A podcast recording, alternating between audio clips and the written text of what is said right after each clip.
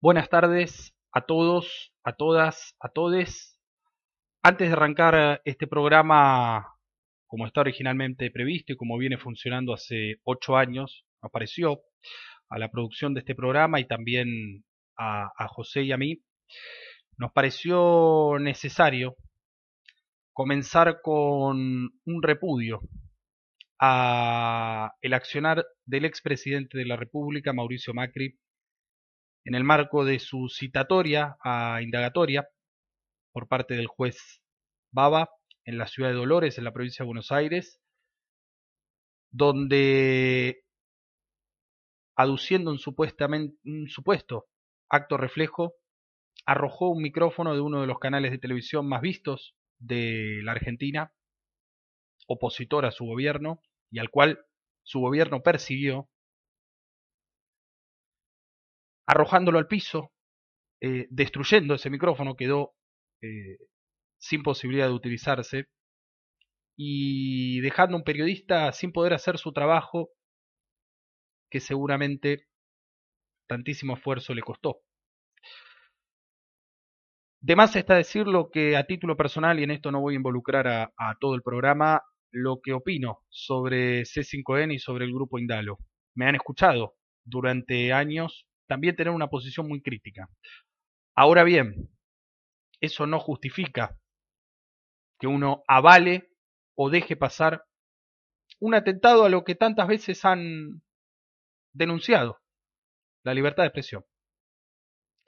Eh, son tiempos complejos en la Argentina porque imagínense si esto lo hubiera hecho el gobernador de la provincia de Buenos Aires o el mismo presidente de la República y ni que hablar la, la vicepresidenta de la Nación con un micrófono de todo noticias o de Canal 13. Imagínense lo que estarían siendo ahora las redes sociales, los noticieros mismos, las radios. Estaríamos invadidos por eh, denuncias, por eh, supuestos especialistas que determinan qué es lo que está bien y lo que está mal. Lo que está mal hay que condenarlo, lo haga quien lo haga y donde lo haga.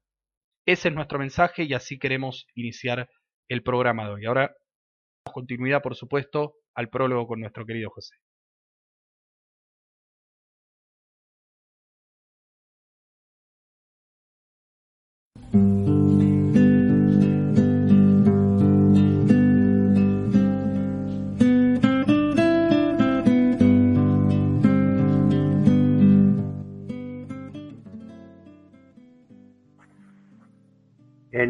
Las últimas semanas se renovaron los viejos cruces entre Juntos por el Cambio y el peronismo sobre si el crecimiento de la economía produce el mismo efecto en la pobreza. Lamentablemente el poder real en Argentina esconde que el flagelo del neoliberalismo genera desigualdad social el crecimiento de las grandes oligopolios aumenta igual que la pobreza. Pues nada cambió. La distribución de la riqueza la manejan ellos. Producen y acrecientan todas las desigualdades sociales. Los medios de producción en manos privadas, por una pequeña minoría, determina que estos multipliquen su capital en desmedro de la enorme mayoría sumida en la miseria. Esto genera concentración de la riqueza, lo habitual, los ricos cada vez más ricos y los pobres cada vez más pobres. Es perverso, pero no sorprende. El aumento de la desigualdad social viene de la mano del sistema neoliberal, acá representados por Juntos por el Cambio. Ellos ellos dan valor agregado a todas las mercancías con el trabajo del pueblo. No puede ser resuelto este problema dentro del liberalismo. Estos solo sirven para prolongar agonía a todo el planeta. Si bien Latinoamérica no es la región más pobre del mundo, es una de las que muestra mayores desigualdades sociales. La caída de este sistema solo será derrotado con la acción política firme y organizada de las masas. Desafío que tendremos que asumir partidos populares para exigir nuevos paradigmas en la distribución de la riqueza.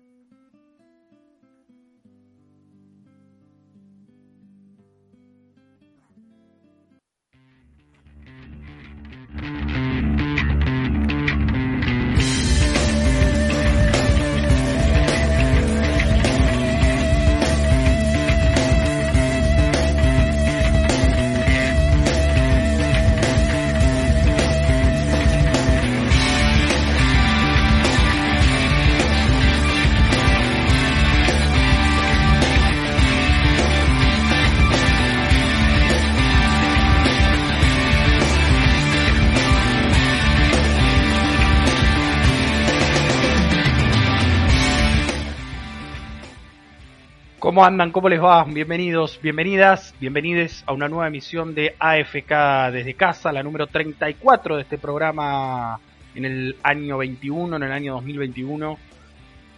Pensaba, bueno, mientras eh, escuchaba el prólogo de José y, también mientras eh, eh, pronunciaba ¿no? las palabras que, que, que, dije al principio en representación de todos y todas, qué fácil sería, qué fácil sería este mundo si todos compitiéramos con las mismas reglas, ¿no? Y con el mismo, con el mismo punto de partida, sobre todo. Si todos partiéramos del mismo lugar.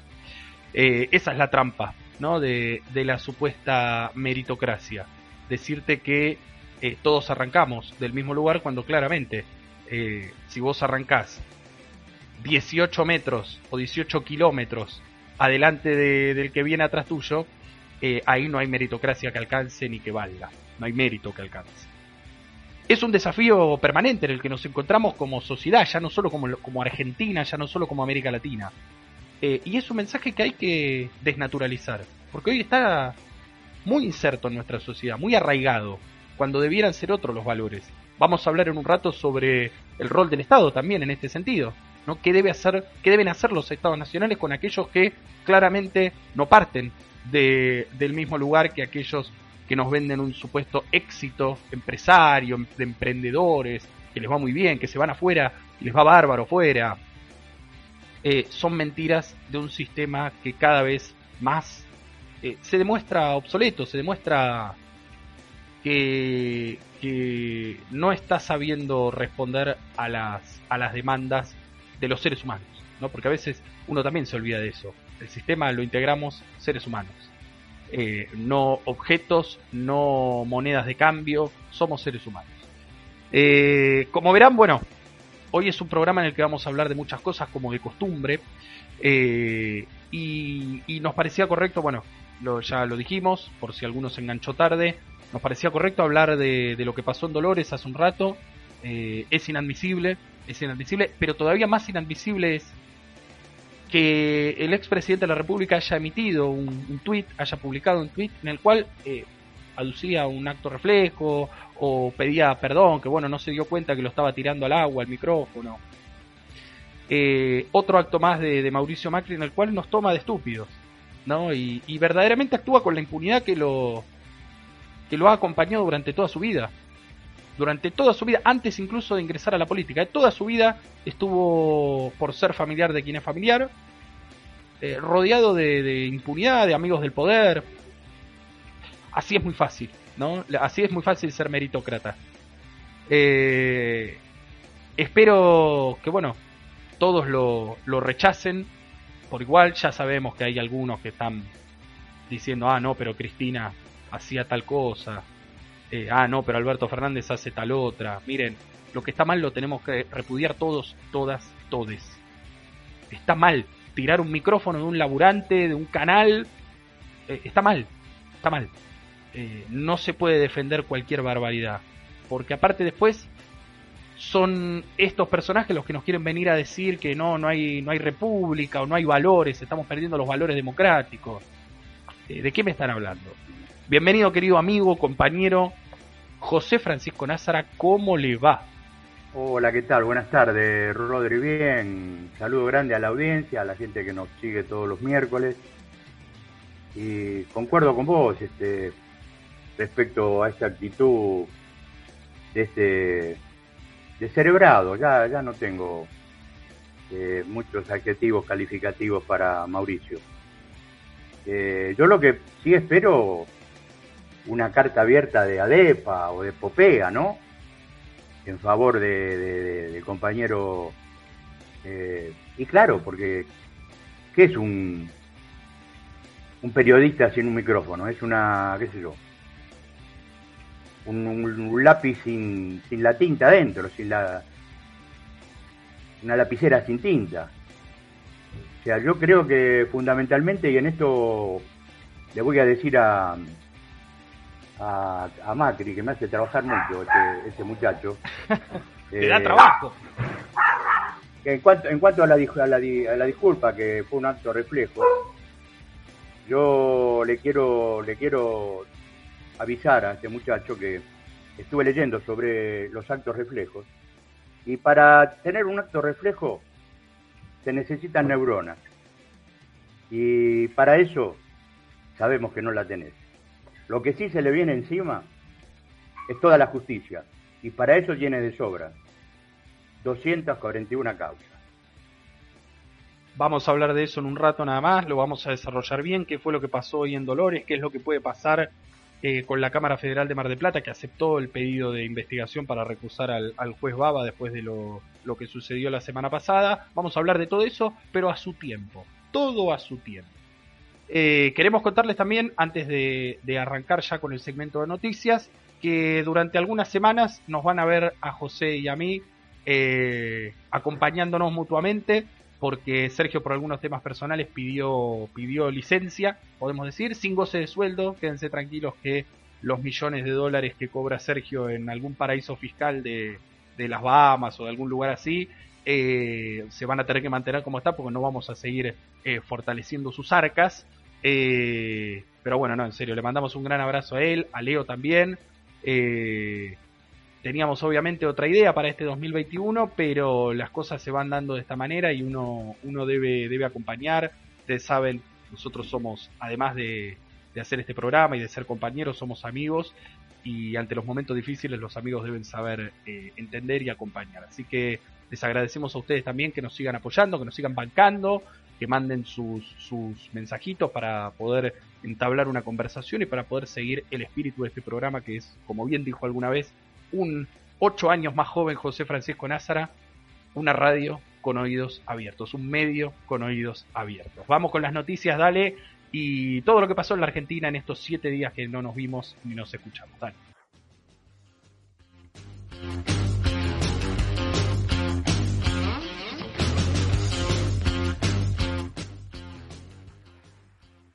Campaña de vacunación en la República Argentina en su conjunto, un nuevo hito para nuestro nuestra nave insigne, podemos decir, hoy en día. 60 millones 869 mil dos aplicaciones de las vacunas contra el COVID-19 se han superado, recordemos, entre primera y segunda dosis, aquí están contados ambos, se han superado las 60 millones de vacunas aplicadas y atención porque este dato es el de la mañana, todavía no estaba actualizado cuando la producción preparó el informe, no estaba actualizado con los datos vespertinos, con los datos de ahora de la tarde. Ya podemos estar incluso encima de los 61 millones de aplicaciones, lo cual no hace más que ponernos felices, no hace más que ponernos contentos y contentas, me imagino del otro lado también, porque primero que nada, la vacuna en la Argentina es fundamental. Vamos a estar hablando en un rato de, la tercera dosis y de la dosis de refuerzo nuevamente, pero también porque comparémonos alguna vez en algo que nos va a dejar un saldo positivo a nosotros. Porque claro, viste que siempre está la, cosa argentina. El otro día Agustín Pichot dijo algo parecido, de, pegarnos a nosotros mismos, viste, de, compararnos con los países desarrollados únicamente para ver las cosas malas, los déficits, lo negativo. Comparémonos con Alemania en el tema de la campaña de vacunación y nos vamos a dar cuenta de que somos uno de los países más vacunados del mundo, con más vacunas aplicadas del mundo, con más personas vacunadas del mundo. Y eso, eh, volvemos a lo mismo. Lo que está bien, objetivamente o lo más objetivamente posible, no puede despertar ningún tipo de, de crítica. Ah, bueno, sí, somos uno de los países que más vacunó, pero eh, no sé, tuvimos la cuarentena más larga del mundo, que es mentira, lo dijimos la semana pasada, la cuarentena más larga del mundo fue en Melbourne, en Australia. Vamos a hablar mucho de Australia hoy.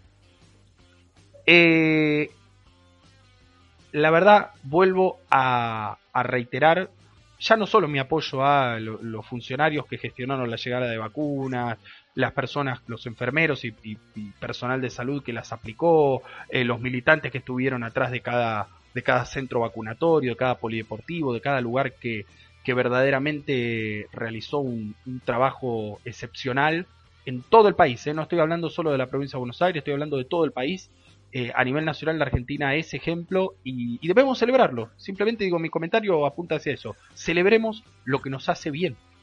Eh, y atrevámonos a compararnos también con estos países desarrollados cuando hacemos las cosas bien y a ellos no les va tan bien. Atrevámonos, porque ahí nos vamos a dar cuenta que la Argentina no es definitivamente ese país de mierda al que todo le sale mal, todo hace mal, está lleno de gente que no entiende nada. Eh, miren, el mundo está lleno de gente que no entiende nada. Eh, lo que pasa es que, claro, si a vos te muestran solamente en los principales medios de comunicación, en las redes sociales, estas imágenes de se fue a Austria y ahora cocina bolita de fraile y, levantó un emporio de 60 millones con bolita de fraile, y no, no, no, no, no, no, no. Ese no es el mensaje, eso no es lo que pasa, esa no es la realidad. Como dijo alguna vez el lema de un diario, la realidad se puede tapar o se puede hacer tapa. Bueno, han elegido hacer tapa una vez más la, mentira y han elegido hacer tapa la, la meritocracia, justamente. ¿Cómo lo ve José? No, totalmente de acuerdo. Realmente es, este, es, increíble cómo nos, nos castigamos nosotros mismos, ¿no? Y cómo todo se politiza de una manera tal siempre hay algo que, no, no, están de acuerdo. ¿no? Hoy, hoy lo escuchaba a Lanuse, el abogado defensor del expresidente, hablar de la ineptitud de este gobierno respecto a las vacunas, porque tardó mucho en traer las vacunas. Yo le digo, yo no sé en qué país vive este muchacho, este, Lanuse, ¿no? Realmente, sinceramente me, me, agarró un, una, un odio tan, tan grande en ese momento de, de, de, las este, mentiras que le, que le dicen a la gente, este, está lo que vos aclarás y es la realidad. Somos uno de los países que más gente vacunó. Decía, ahora, ¿cómo, cómo, cómo esta, esta, este, esta recarga, esta sobrecarga que le ponen en la cabeza que somos los peores, que este país no camina, este, termina después con bronca en la gente, enojado, votando a un Milei que te promete lo que nunca va a poder cumplir. Es más, para el 23 creo que van a hacer eh, campaña junto a, Pato y Macri, así que bueno, eh, yo creo que este país es, yo como argentino estoy orgullosísimo del país al que pertenezco, orgulloso de su gente, de su inteligencia, eh, me duele mucho la pobreza, y es una pobreza que, la, venimos peleando desde hace muchos años y yo creo que hubo momentos que estuvimos ahí al, al, borde de poder, este, no hablemos de pobreza cero porque no existe, pero de tener un nivel de pobreza muy aceptable. Después, bueno, pasó el liberalismo y es lo que quedó. Y encima la pandemia. Así que nada más este, lejos de, creerme que este es un país de mierda. Totalmente, totalmente, José. Eh, creo que ese es el mensaje que hay que bajar, porque aparte, volvamos a, lo que dice este payaso del abogado de Macri, que no sé por qué opina el abogado de Macri de, las vacunas. No, no entiendo eh, qué autoridad moral eh, ni, ni, ética tiene para opinar sobre eso. Pero bueno, supongamos que, bueno, es un país libre justamente, hay libertad de expresión, puede decir lo que quiera. Eh, yo pregunto, si la, la primera vacuna se, se, autorizó, digamos, en octubre, noviembre de 2020 y a la Argentina llegaron en diciembre, ¿qué tardamos? ¿Qué tardó la Argentina? Y aparte, te digo más, voy más al fondo. Acuérdate que hay muchos que hoy salen a decir que no había que aprobar la Sputnik. La primera vacuna que llegó durante mucho tiempo y meses a la Argentina fue la Sputnik, la Sputnik B. O sea, si, si ellos hubieran sido gobierno y no hubieran autorizado la Sputnik B, la Argentina recién hubiera recibido AstraZeneca, eh, incluso habla, seguramente te van a decir no, porque nosotros hubiéramos comprado la Pfizer. Fíjense cuando llegaron, cuando llegaron las primeras Pfizer a Chile, a Brasil, a los países de la región. ¿Cuándo llegaron? ¿Qué me van a decir? Porque no, Macri es un fenómeno. Lo mismo que dijo esta semana el expresidente, ¿no? Que él arreglaba la deuda en cinco minutos, claro, con más deuda. Con más deuda. En cinco minutos firmo un papel que digo, bueno, me comprometo a pagar tanto. Eh, es buenísimo. Pero bueno, claro, si uno no le repregunta, si, si uno va solamente a los programas donde le tiran centros, difícilmente eh, pueda, pueda encontrarse ahí en ese lugar con, con una situación en la que tenga que dar alguna respuesta concreta. Dicho esto, frenamos Macri por un tiempo. 20 muertes y 1.264 contagios en la Argentina en las últimas 24 horas. Esos sí son números de hoy actualizados. Eh, saben que pueden encontrarlo en el monitor público de vacunación que está en la página del Ministerio de Salud en argentina.gov.ar. Eh, pero quiero, quiero pensar algo. Hoy hablar de 20 muertos en comparación con lo que tuvimos es cierto que, que es un número bajo, ¿no? Obviamente vaya uno a decirle a, a 20 personas, a las 20 personas que hoy perdieron un, ser querido, vaya uno a decirle que nada, está bien, 20, 20 muertos es aceptable. La verdad que aceptable va a ser cuando no tengamos más muertos por esta enfermedad. Eh, ni por ninguna otra que sea evitable, ¿no? Ya después nos vamos a meter en... Hoy vamos a hablar de todo, ¿eh? Después nos vamos a meter en la contaminación eh, medioambiental, lo, los alimentos que consumimos, todo lo que tiene, el agua, vamos a hablar del agua, los metales pesados en el agua, vamos a hablar de todo, porque claro, enfermedad no es solo COVID, enfermedad hay mucho, lo que pasa es que ahora, bueno, estamos eh, atrapados un poco por esta, por esta situación y por esta agenda, y está bien que lo estemos, ¿eh? no, no, estoy, no estoy minimizando nada. Justamente al contrario de minimizar, yo digo, empecemos a abrir los ojos porque en el día 30 de noviembre, que si no me corrige José, fue el día sábado, por ejemplo, la Federación Rusa inició sus siete días de aislamiento obligatorio. Yo les daba el caso hoy de Alemania. Alemania está muy preocupada por el tema de la baja, eh, el bajo número, la baja tasa de vacunación. Y están viendo que vuelven a subir los casos. Recuerden que, como dijimos ya hace un tiempo, así como nosotros estamos, estamos entrando en el verano, en el, en el otro hemisferio está ingresando el invierno están ingresando, están iniciando los climas fríos. Entonces, eh, pensemos un poco más con claridad, no seamos atolondrados, no rompamos las reglas por romper las reglas, porque claro, hay muchos que dicen todavía, ah, bueno, pero ya está, a mí nadie me va a decir que me ponga un barbijo. Ya no se trata por la autoridad sanitaria, no se trata de, nunca se trató de eso, ¿no? Está claro, pero digo, al que todavía hoy sigue repitiendo esa boludez, uno no se está cuidando eh, porque el gobierno lo pide. La reta Kisilov, eh, el que te guste, Alberto Fernández, cualquier, no lo está, no lo está haciendo por eso. Lo está haciendo para cuidarse y para cuidar a los otros, a los otros. Entonces, eh, es muy fácil la vida cuando no te importa nada y actúas como si no te importa nada. Lo que pasa es que, claro, es muy fácil la vida hasta que se termina. Te enfermas y te morís. Esto muy, es muy fácil la cuenta, ¿eh? Es facilísimo. Eh, y si no te enfermas y te morís vos, podés enfermar a alguien de tu círculo íntimo o no. Y, la verdad que bueno, está claro que el tema de las vacunas ha disminuido un montón, las dos dosis de la vacuna se empezaron a aplicar, y a esto quería llegar, se empezaron a aplicar eh, terceras dosis ya, están llegando turnos en provincia de Buenos Aires para la próxima semana incluso, llegó a mi vieja el turno para el 12, eh, aquellos recuerden que son mayores de 50 y tienen la Sinopharm, se aplicaron la vacuna de Sinopharm, tendrán una tercera dosis, que no es dosis de refuerzo, recuérdenlo, y también eh, todas las personas vinculadas a salud, los trabajadores de la salud y eh, personas con inmunodeficiencia eh, van a tener van a tener su dosis, su tercera dosis. Después empezará también las dosis de refuerzo a los otros grupos etarios con, con, otros, con otros esquemas seguramente.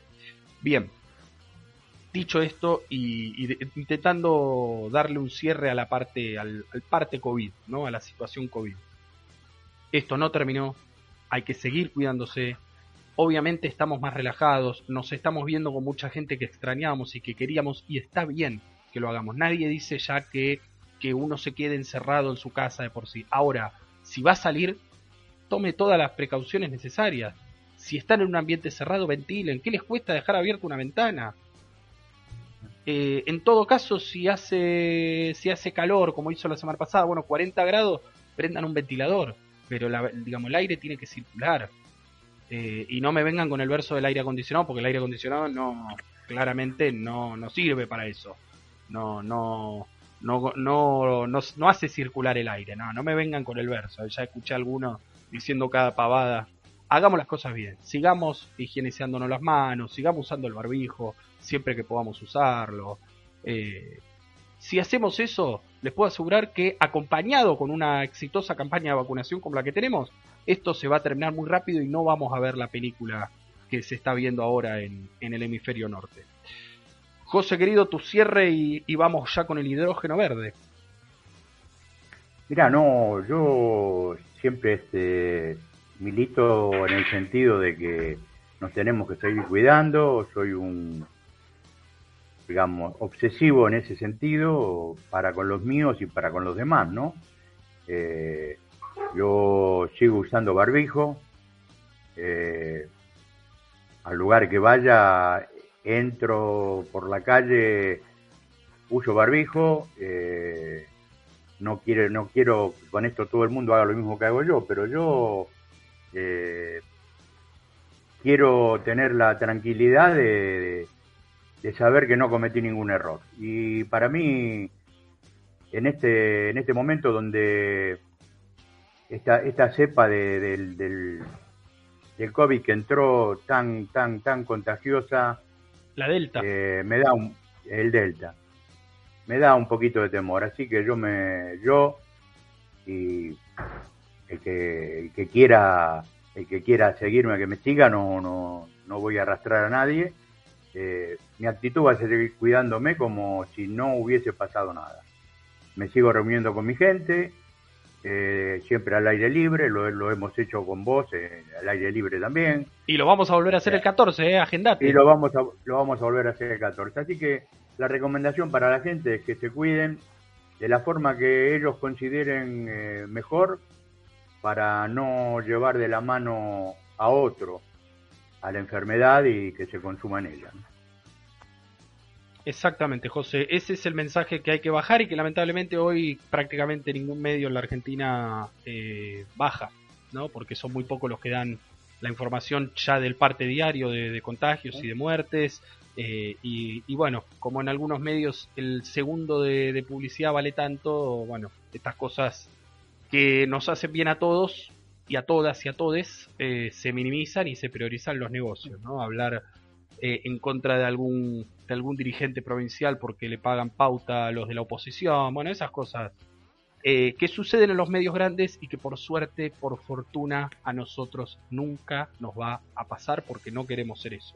Vamos a tener, estoy convencido, va a llegar un momento que vamos a tener millones y miles de seguidores y vamos a tener aportantes y todo, pero nunca vamos a traicionar nuestras eh, convicciones. Eh, la que tiene aportantes, ¿sabes? Y genuinos, ¿eh? Nada de limones, nada de tarjetitas de un poderoso empresario chino, nada de eh, acuerdos que nunca se firmaron. La que tiene inversores es la Argentina. Señoras y señores, se anunció esta semana en el marco de la cumbre de Glasgow por el cambio climático la empresa Fortescue Future Industries. No sé si lo dije bien, mi inglés saben los que me conocen que es espantoso y no me interesa mejorarlo. Eh, va a invertir 8.400 millones de dólares en la Argentina en los próximos años, lo que implicaría 15.000 puestos directos de trabajo y 40.000 puestos indirectos de trabajo. Estamos hablando de un total de 55.000 puestos de trabajo genuinos en la Argentina que se van a generar por, por esta inversión, que es la más, eh, como se ha dicho, la más importante del siglo, la más, la más grande en lo que va del siglo XXI en la República. Y esto también, ¿Por qué tenemos que meter esto en la grieta? Pregunto yo. Está claro que la grieta existe, lo hemos dicho siempre. Ahora, estos 55.000 puestos de laburo, ¿ustedes se piensa que le van a preguntar a uno si es K o si es macrista y no le van a dar el, puesto de laburo porque es uno u otro? no seamos tontos, alegrémonos alguna vez porque a la Argentina le va bien, porque claro, todos nos quejamos, no, qué país invivible, no, pero siempre estamos en el pozo. Ahora, cuando nos sale una bien, cuando nos sale una bien estamos diciendo, no, bueno, no ves que tiene 2.000 seguidores en Twitter, como dijo un pelotudo que fue vicepresidente del Banco Central de la República Argentina, miren qué país generoso para algunas cosas. Dijo, no, no es serio, tiene 2.000 seguidores en Twitter. Y digo, perdón, eh, a veces se me va la forma, pero esta gente, digo, esos son pelotudos. Esos son pelotudos de verdad. Eh, y no hay otra palabra, ya lo dijo Fontana Rosa, no hay otra palabra. Eh, y lo dijo el peruca de Herley también algunos años después, y lo reafirma cada, cada miércoles. Pero una buena, loco, lo digo así, una buena, alégrense por su país, alégrense por su gente. Explícame, ¿qué, qué, ¿de qué vivía Sierra Grande hasta ahora? la, ciudad de Sierra Grande en Río Negro, que es donde se van a instalar las primeras eh, plantas de hidrógeno verde. ¿De qué vivía? Bueno, está a un paso de ser la vaca muerta del hidrógeno verde.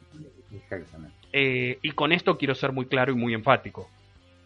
No hay que repetir los errores de vaca muerta. ¿eh? No hay que repetir los errores. Las personas que formen parte de esto tienen que ser personas realmente capacitadas, personas que eh, se dediquen a hacer negocios eh, para beneficio de la, de la República Argentina y no para beneficio personal ni para el lobby personal. Eso está muy claro. Eso está muy claro. Y tampoco es que uno va a alabar a, a, una empresa o a un empresario que sabemos que tiene otra rama. Ahora José nos va a explicar bien la historia de esta empresa de Fortescue, que es la segunda empresa más importante de Australia, por más que Lucas Lach diga que tiene 2.000 seguidores en Twitter la segunda empresa más grande de, Australia. Y, digo, alegrémonos, alegrémonos por favor. José, dale, contanos. No, eh, lo, lo llamativo de esta, de esta empresa, Metal Group eh, Fortescue, disculpa mi, mi, inglés también. Y very difficult, eh, José. Eh, very difficult. Este, este señor, el dueño, Andrew Forrest, uno de los 10 empresarios más ricos de, Australia. Es el 87 en el mundo. Y lo, llamativo es que se reconvierte porque todo lo que vino haciendo su fortuna fue a base de combustibles fósiles y minería. Hasta hace poco tiempo atrás, eh, que se reconvierte en una compañía de energía renovable como el hidrógeno verde. Combustible de futuro que le llaman, sin contaminación eh, es la mayor inversión extranjera en los últimos 20 años. Dólares que llegarán en el 22 y en el 23 y ya estaremos exportando en el 24. Así que un alegrón y no estamos tan, tan separados del mundo, ¿no? Estamos separados de, una parte del mundo que a muchos quisieran estar con relaciones carnales, ¿no? No es mi caso.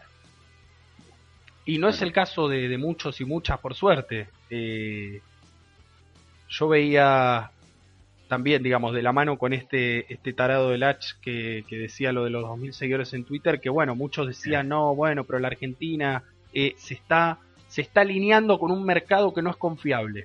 ¿no? Porque decían que la, que la guita de los australianos no era, no era confiable. Yo pregunto, ¿qué, yo pregunto, ¿qué es confiable? Eh, porque claro, hay muchos negocios también eh, pactados para, para, Chile, que eso en un rato vamos a hablar. Chile también quiere convertirse en una meca del hidrógeno verde. Y si, si me preguntan a mí, me parece perfecto que se peleen, que, que, digamos, se peleen. Yo quiero la hermandad entre los pueblos de América Latina, pero digo, que, que haya una, una competencia sana por el hidrógeno verde, por una energía renovable, por una energía limpia, y no seguir compitiendo por ver quién exporta más petróleo, cobre, eh, y toda la basura que destruye oro, ¿no? Eh, eh, minería. la verdad que me pone, me pone, me pone muy contento que estemos abriendo las puertas realmente del siglo XXI en esta, en materia energética. Realmente muy, muy, muy contento, lo digo de verdad, y estaría diciendo lo mismo, los que me conocen lo saben. ahí José tenemos un ruidito de, de mic como la otra vez. Eh, estaría diciendo exactamente lo mismo si esta inversión se hubiera conseguido durante los años del macrismo o del, del no sé, del menemismo, lo que fuera. Lo que pasa es que, claro, eh, durante esos años eh, el, dinero que ingresó se fue. Así como entró, se fue en forma de, fichas, en forma de bicicleta financiera. Así que claro, claramente no, no voy a poder defender ninguna inversión. Eh, recuerdo lo que decías al principio, decían que volver al mundo era que nos, nos compren un par de limones en Estados Unidos o que un chino nos dé una tarjetita. Eh, volver al mundo es esto, señores. Volver al mundo es esto. Alegrémonos, porque esto no es para beneficio de un gobierno, esto es para, para beneficio de la patria, de la República Argentina. Basta de taradeces. Basta.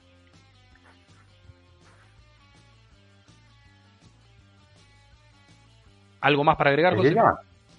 No, no, desde ya. Eh, yo eh, estoy realmente montado en un potro de esperanza grande, más grande que el, que tenía el zorro, para aquel que alguna vez vio las aventuras del zorro, ¿no? Eh, así que esa, esa, ilusión no me la va a quitar nadie. aparte, y ya vamos a entrar en cualquier momento hablando del recorrido que hizo Fernández Alberto por, toda por todos los lugares que recorrió, hablando de deuda, inclusión y ambientalismo. Y es importantísimo la postura nuestra, argentina, eh, porque hemos dejado mojones que evidentemente no van a ser soluciones inmediatas, pero el reclamo está hecho, apoyado por muchísimos países, cientos de países, y bueno, esta es la Argentina que yo quiero. La Argentina que va, pide, eh, defiende y negocia de la mejor manera para mantener a su pueblo eh, sin, digamos, opresión y libre totalmente de decisiones ajenas a, nuestros intereses, ¿no? Siempre dijimos aquí, nunca fuimos hipócritas, que una de las grandes espinas del primer progresismo del siglo XXI en América Latina, hablo del chavismo, hablo del, primer kirchnerismo, hablo incluso de, los gobiernos del Partido de los Trabajadores eh, en Brasil, de Correa en Ecuador, de Lugo en Paraguay, una de, Evo en Bolivia, una de esas grandes espinas fue la cuestión medioambiental y cómo muchas veces eh, para intentar, digamos, eh, sacar más dinero, se le permitió a determinadas empresas contaminar eh, el medio ambiente, realizar una actividad extractiva sin, sin, sin mirada medioambiental, exactamente, sin, sin una mirada ambiental en su conjunto. digo, es una vuelta de página también para, para el modelo político del progresismo latinoamericano, porque si el, el candidato a presidente de, del Frente Amplio, Gabriel Boric, recordemos Chile va a elecciones en 18 días, el día 21 de noviembre, primera vuelta, y vamos a hablar de su rival, vamos a hablar de José Antonio Cast también, que ya algunos diarios argentinos lo están descubriendo recién, pero nosotros hace rato venimos hablando de José Antonio Cast, hace un año fácil. Eh, pero digo, Gabriel Boric propone que, que, Chile, eh, digamos, desarrolle una oferta mucho más concreta para los inversores de energías limpias y renovables, entre las cuales está claramente el, el hidrógeno verde. Eh, y que Chile además tiene las condiciones para, hacerlo, así como la Patagonia Argentina, por eso eh, se instalará en Río Negro, en Sierra Grande. Eh, el que debe estar orgulloso debe ser Miguel Ángel Pichetto. Recuerden que Pichetto salió de ahí, fue intendente de Sierra Grande, así inició su actividad política, claro, así inició su actividad política. no sé si va a estar muy contento Miguel Ángel, debe todavía seguir enroscado con los mapuches, va a pensar que los mapuches se van a robar el hidrógeno, que no se puede robar, pero bueno, no importa. Eh, lo debe pensar, lo debe pensar. Eh, sigamos, dale, porque me parece que está bueno enlazarlo. Yo creo que lo que pasó esta semana, José, a ver, al gobierno, o el gobierno obviamente lo va a utilizar electoralmente y está bien que lo haga, cualquiera lo haría. Pero digo, para la Argentina fue uno de los, de los éxitos diplomáticos más importantes también del siglo, no solo por la inversión, sino por lo que pasó también en la cumbre del G20, donde por primera vez, por primera vez, el G20 se pronunció en su conjunto, firmaron todos, ¿eh? Firmó Biden, firmó Angela Merkel en su despedida, eh, firmaron los chinos, firmaron los japoneses, firmaron todos. Firmaron, firmaron la Unión Europea, firmaron todos. No a las sobretasas del FMI. Otra estafa más grande que una casa, que nos quieren cobrar después de habernos estafado por primera vez. O sea, te estafo, te doy más plata de la que de la que puedo darte para que un determinado gobierno gane las elecciones, como ellos mismos declararon, ¿eh? no estoy poniendo palabras en la boca de nadie que no se hayan pronunciado. Eh, permito que esos dólares se fuguen indiscriminadamente, no lo apruebo por el Congreso y después te quiero cobrar una sobretasa. Pero estamos todos locos. Eh, esa es la, la postura, resumidamente, y obviamente el texto está redactado de manera más diplomática, por supuesto, pero le están pidiendo al FMI que se deje de joder y que cancele las, las sobretasas. Ojalá que, este pedido sea escuchado. La cumbre fue en Roma, participó el presidente naturalmente de la nación, Alberto Fernández, participó Bolsonaro. Medio ahí un, un conflicto porque los pusieron juntos uno al lado del otro en la foto de familia, la foto que están saludando todos los, los mandatarios y mandatarias. Y dice que ahí en los preparativos, como está todo ahí medio tirante, se pusieron a hablar de fútbol. Como en los mejores tiempos de, Mauricio, eh, se pusieron a hablar de fútbol, claro, otra cosa en común difícilmente eh, tengan Alberto Fernández y, Bolsonaro. Pero bueno, hay que tener una buena relación con, el país hermano, que dentro de muy poco estoy convencido, muy poco, faltan meses nada más, eh, volverá, volverá a la senda del progresismo, volverá a, pensar su futuro unida, un futuro para todos y para todas los brasileros, brasileras y brasileres. Dale José, dale vos. No, no, seguro. Digo, vos fíjate que eh, es tan grande el logro, ¿no? Porque ahora vamos a dimensionarlo en, dinero, ¿no? Dale. De que esto siga su rumbo.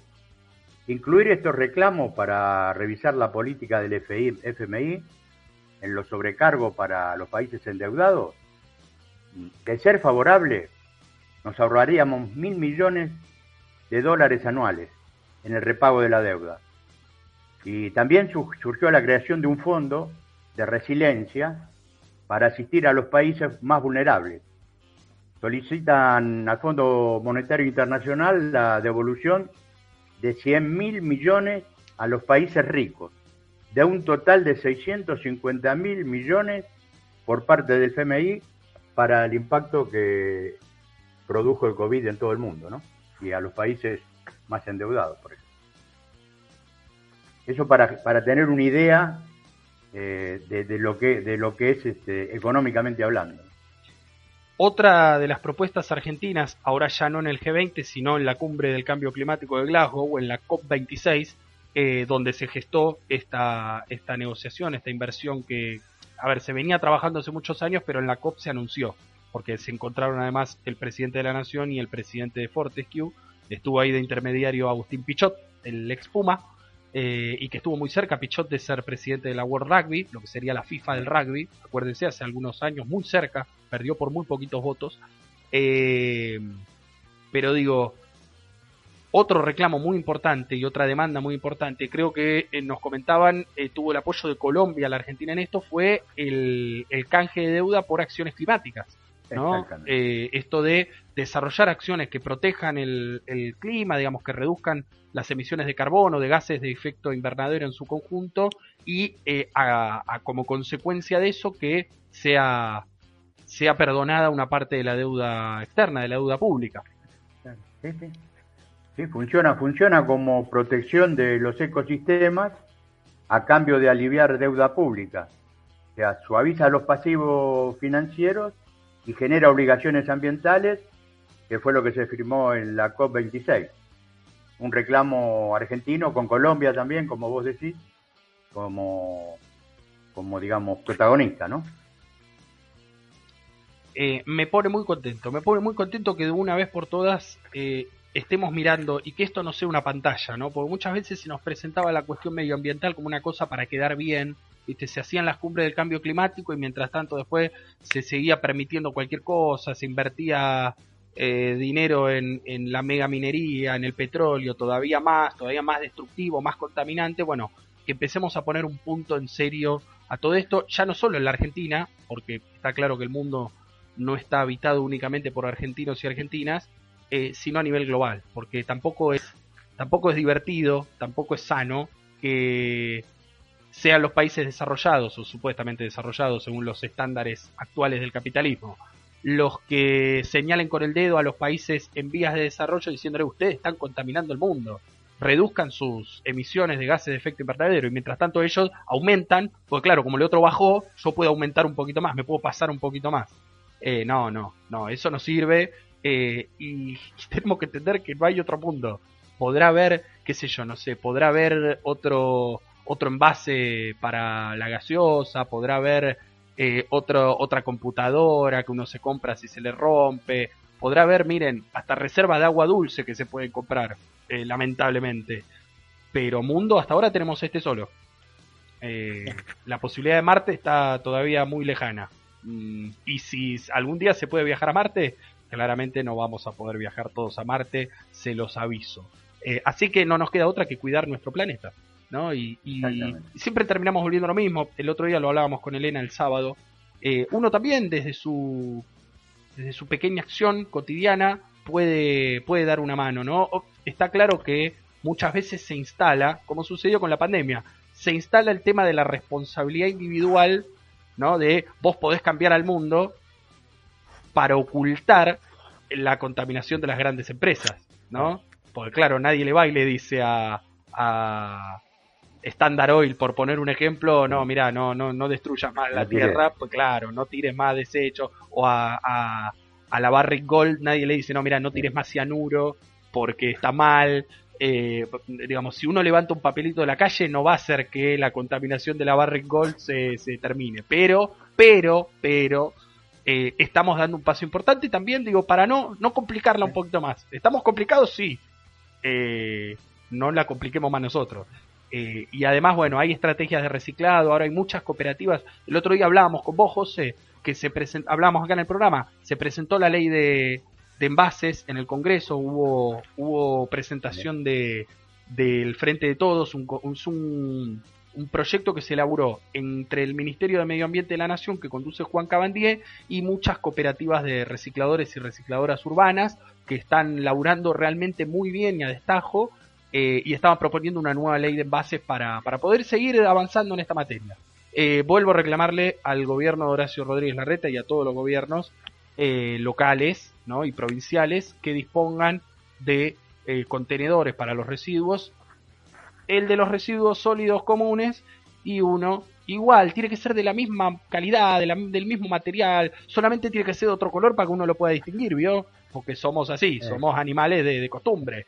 Eh, para poder tirar los residuos eh, reciclables. Pues está claro que si uno se para en su casa, siempre volvemos a lo mismo, si uno se para en su casa, tiene las dos bolsas, que además la bolsa verde te la cobran 200 pesos más, pero esa es otra discusión, otra de las trampas del capitalismo.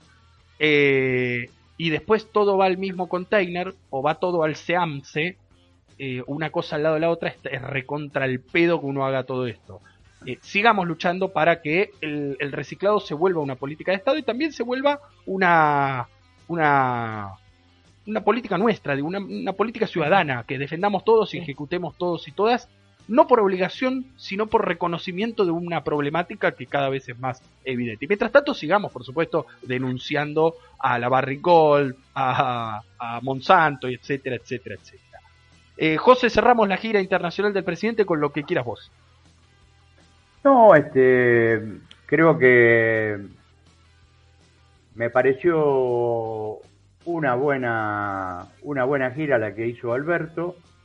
Eh, dejó sentado sus, este, sus pretensiones y más que sus pretensiones, las necesidades que, tiene el país eh, de ser un país eh, confiable en cuanto a los pagos, pero en la medida en que estos pagos que puedan producir eh, sin jorobar al pueblo. O sea que eso quedó claro, me dejó conforme, eh, me, dio una tranquilidad de espíritu muy grande para, para, lo que quedan en estos dos años que restan de, gobierno y ojalá que, que, todo esto sirva para, para que las promesas que se hicieron antes de la pandemia, cuando hablo de la pandemia, hablo de la pandemia COVID, la otra ya la teníamos.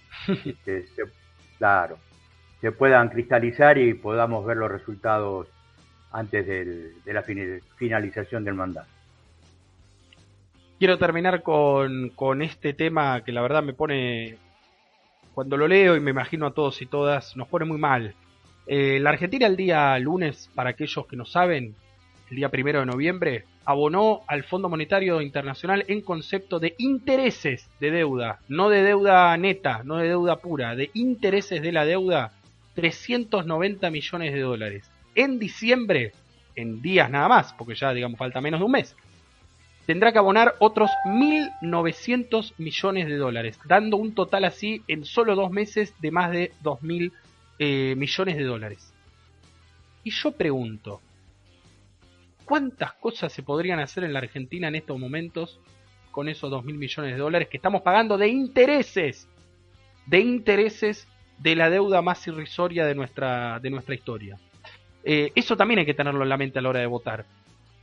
Eso también hay que tenerlo. A la hora de, elegir representantes, ya sea para eh, el Poder Ejecutivo como para el Poder Legislativo. Porque no da todo lo mismo. No da todo lo mismo. Eh, y no nos corran con que, y si igual esa plata la usan para los planes sociales, porque los que aumentaron los planes sociales ya sabemos quiénes fueron. Ya sabemos quiénes fueron. Por eso viste que ahora están callados con el tema de no, ya no hablan tanto de los planes, los planes, están medio callados algunos. Dale, José. Vos, que, vos que te tiraste a los números, te voy a dar el cronograma de vencimientos del año 2022. A ver. Eh, que generó Macri, ¿no? Que firmó Macri. En enero tendríamos que estar eh, devolviendo 731 millones.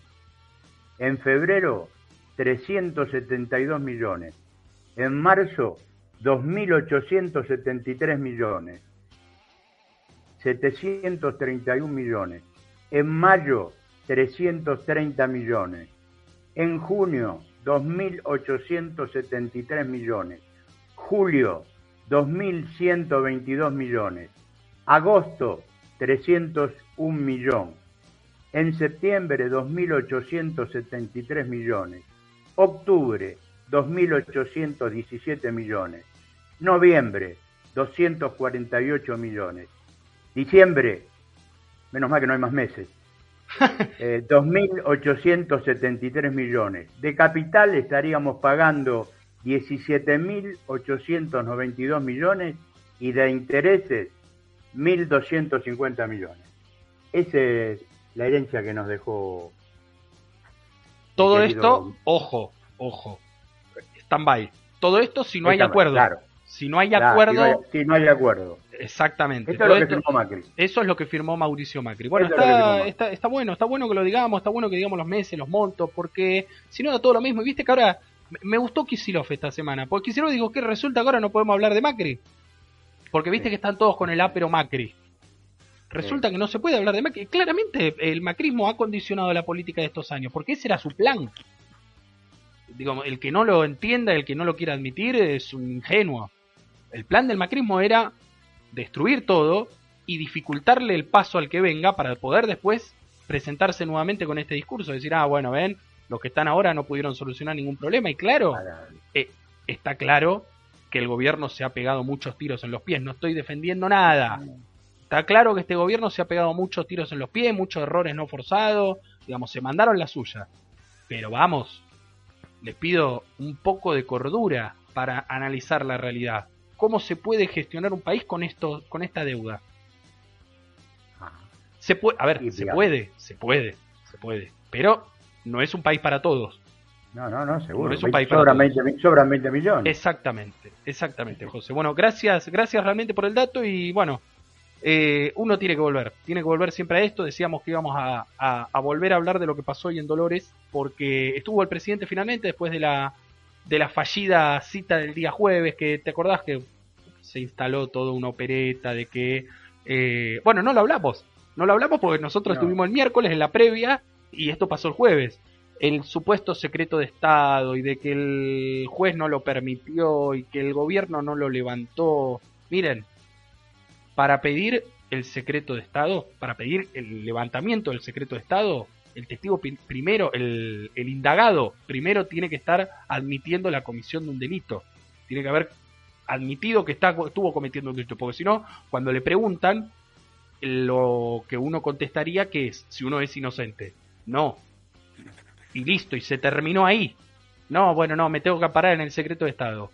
Eh, entonces nos han tomado boludos, esto se quiso ver como una estrategia, no como una estrategia, se quiso ver como un error del juez y del gobierno nacional que no eh, levantó el secreto de Estado previamente. Eh, no, no, no, no, esto no funciona así, no le mientan a la gente, no confundan a la gente. Está claro que el gobierno hace sus cosas mal, sí. Se pega su tiro en los pies, como dijimos, sí. Pero esto no estuvo no, no lo hizo mal. Eh, esto fue una estrategia claramente de la defensa de, de, este Pablo Lanuse, que ahora también opina de las vacunas. Eh, fue una estrategia para plantear lo que se planteó y para presentarse el día de hoy con otra cara, ¿no? Y recusando nuevamente al juez recusando nuevamente al juez, con la diferencia de que esta semana la Cámara Federal de Mar del Plata, a diferencia de lo que había pasado hace dos semanas atrás, aceptó investigar al juez y aceptó, en todo caso, y llegado el, momento, eh, separarlo de la causa si se comprueba su, su incompetencia. Ah, Dicho esto, dale, dale, dale, dale. No, no, pero vos, vos, fíjate que se cae todo, todo, lo que argumentaron en la, en la citación anterior, porque hoy se presentaron con un escrito, que es lo que podían haber hecho en la, la otra citación anterior, y, y no, no, no, no, no, no, digamos, pedir este, este relevo para que pudiera hablar, si, si vos ibas a negar todo. El tema es alegar los plazos y llegar a las elecciones del 14 sin, sin Macri declarando. Yo creo que esa, esa es la intención política que tiene Lanuse, Macri y toda, toda esa, esa plaga de, insectos, ¿no? O sea, hoy sí eh, se acordó de decir que es inocente, digamos, se acordó de declarar que es inocente. Está muy bien, está muy bien. bien, bien por Mauricio, muy bien me lo imagino ahí a Pablo Lanuse como la fonoaudióloga, ¿te acordás? En el baño ahí del, no me acuerdo dónde era, pero en, el baño haciéndole señas, dándole clase de cómo tenía que hablar, bueno, en el baño del juzgado diciéndole, mira Mauricio, vos tenés que repetir como tipo, hola señor Thompson, eh, bueno, hola señor Baba, eh, yo soy inocente, ¿sabes? Pero bueno, nada. Antes de irme de Dolores, que es una localidad que yo conozco porque mi viejo en algún momento tuvo una una pequeña fábrica de soda ahí, a la vuelta de la plaza, eh, cerca de donde está el juzgado, ¿no? Eh, no quiero dejarlo pasar eh, los dichos de Camilo Echevarren, el intendente de Dolores, ¿no? A ver. cuando dijo que el conurbano es una fábrica de pobres, droga e inseguridad. La verdad, Camilo Sexto, no, Sexto no, Camilo Eche, Eche esto, bueno. Vasco, Vasco, no rompa las bolas. Escuchame una cosa. Si yo te sumo a vos lo que se consume en Cava, lo que se consume en los barrios cerrados de toda la provincia, se consume muchísimo, pero muchísimo más que en todo el conurbano. Quédate en Dolores, porque te, vamos a dar la calecita y la vas a chocar, Camilo. Eh, no lo quería dejar pasar porque me parece que estos pichones, estos gorriones, estos gurriones, como dirían acá en el barrio, Sarmiento los trajo para, para mejorar. Mirá el quilombo que hacen ahora. Eh, lo que falta también decirle al intendente de, de, Dolores es que podrá ser el conurbano eso que él dice. Ahora, ninguna fábrica funciona sin consumidores, sin compradores. Los que nos vienen a comprar son ellos después. No los compren. Próximo, candidato a gobernador en la lista de Macri, ¿eh? ¿Te parece? Ah, había un cartel que decía Camilo Gobernador. Ah, bueno, bueno, bueno, pero cada uno, mira, José, escúchame, ya va a llegar el día en que vamos a postular al, al Peruca también y sabemos que le va a costar al Peruca llegar ahí eh, igual con una tendríamos que hacer como hizo Pichetto. Acuérdense, le contamos, yo esto lo aprendí en la salita azul y blanca de José Francisco Nazar, quiero decirlo, en el año 2019. Lo aprendí de ahí. Pichetto nació en Banfield, nació en Loma de Zamora. Se fue a hacer política al sur. Entonces podemos hacer algo parecido con el Peruca. Vamos a un, a un pueblo, en el sur, en el norte, donde fuera, eh, en el centro del país, y armemos al, armemos al Peruca. Y le vamos a dar una, una, por supuesto, una proyección nacional luego. Estaría bueno, estaría bueno. Eh, pero bueno, volvamos a la seriedad. Eh, esta historia continuará. Ahora falta, el juez seguirá, por supuesto, con el procedimiento de la indagatoria. Mientras tanto, la Cámara Federal de Mar del Plata seguirá la investigación sobre el juez. eh, para ver si lo aceptan el apartamiento o no. En noticias judiciales también tengo dos. Atención, porque ambas involucran a Cristina Fernández de Kirchner. Una, bueno, todavía no, no es ni buena ni mala y la otra es negativa para la, vicepresidenta. arranco por la primera. Tanto ella como sus dos hijos, el diputado Máximo Kirchner y eh, la cineasta Florencia Kirchner, eh, pidieron ser sobreseguidos los tres en eh, los sauces y Otesur. las dos causas, las dos causas por la administración fraudulenta de los hoteles, lavado de guita y todo eso. Pidieron ser sobreseídos. pero ahora, hace minutos nada más, se confirmó se concedió el recurso de, casación, atención, eh, y la Cámara Federal de Casación Penal va a definir si se reabre o no la, causa por el memorándum de entendimiento con Irán. Después de que, recordemos, hace algunas semanas fue sobreseída la, vicepresidenta junto a otros actuales funcionarios, eh, ahora se está planteando, digamos, un recurso para plantear nuevamente la, la reapertura y, continuar con el proceso judicial hasta que sea eh, efectivamente juzgada la, vicepresidenta y estas otras personas involucradas. Veremos eh, cómo continúa esto. Sabemos que la justicia argentina, el Poder Judicial de la Argentina funciona de la manera que funciona, no, no estamos descubriendo nada nuevo, eh, y esto claramente también tiene una intencionalidad política sin duda, ¿no? porque estamos a dos semanas de las elecciones y si bien todavía no se ha resuelto nada, porque Casación seguramente emitirá su, su fallo luego de las elecciones, ya se va generando un clima que al, gobierno no le hace bien. Había logrado salir de las causas de corrupción y las denuncias y todo lo que tiene que ver con, con, incluso el gobierno de Cristina Fernández de Kirchner eh, y ahora nuevamente se vuelven a agitar los, los fantasmas con fines electoralistas. Otro de los grandes debates y momentos de la historia nacional, cuando ya en la Argentina son las 20.01, entramos en la segunda hora de programa, otro de los grandes debates de la Argentina actual tiene que ver con los precios. Empezamos hablando de los precios de los alimentos, muy correctamente y adecuadamente. Bueno, esta semana inició la batalla por los precios de los medicamentos en la Argentina. En estos momentos, mientras José y yo estamos charlando aquí, eh, dos personas que nos igualan en importancia, pues nosotros somos igual de importantes que ellos, son Roberto Feletti y Carla Bisotti, el secretario de Comercio Interior de la Nación y la ministra de Salud de la Nación, están debatiendo cómo será la estrategia del gobierno para apretar a los laboratorios, lo vamos a decir así con estos términos, y eh, intentar impedir que aumenten desmedidamente, como ya algunos lo han hecho. ¿eh? Atención, todos que somos, viste, ahora estábamos todos con Pfizer, Pfizer, nos olvidamos que Pfizer produce el ibupirac y produce muchas de las drogas que eh, se consumen eh, naturalmente en nuestra vida, digamos, desde un dolor de cabeza hasta una enfermedad más compleja, bueno, son esos mismos laboratorios que, bueno, nos ayudaron un montón con la vacuna, tampoco es que lo hicieron solidariamente, ¿no? Nadie lo hizo solidariamente, le garpamos una, linda cantidad de billetes. Eh, pero pero bueno, digo, hay que dar este debate y creo que vos, José, tenías un comparativo que estaba bueno, me dijo la producción.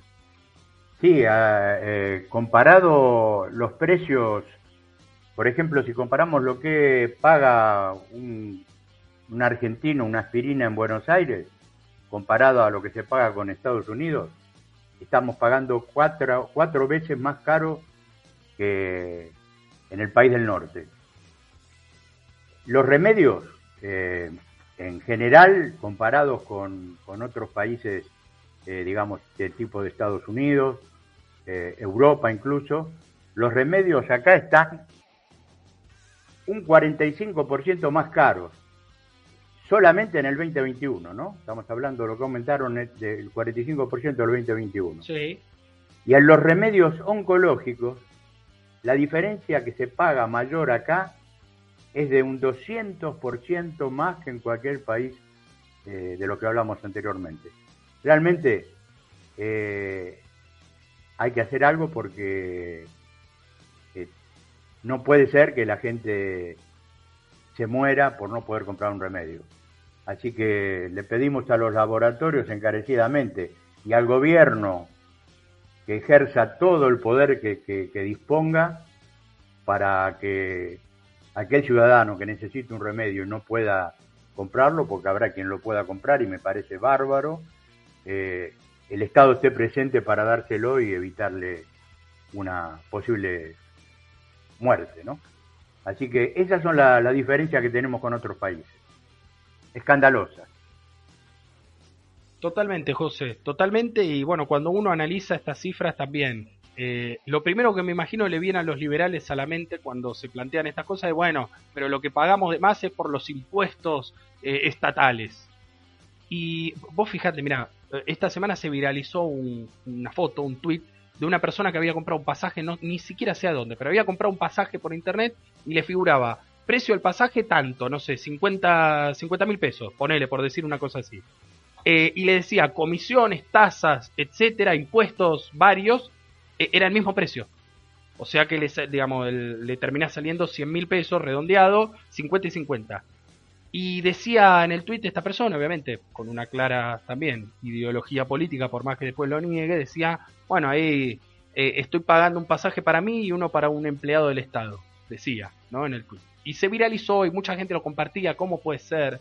Le contestó una persona, muy atinadamente, y le dije, ¿te fijaste en el desglose?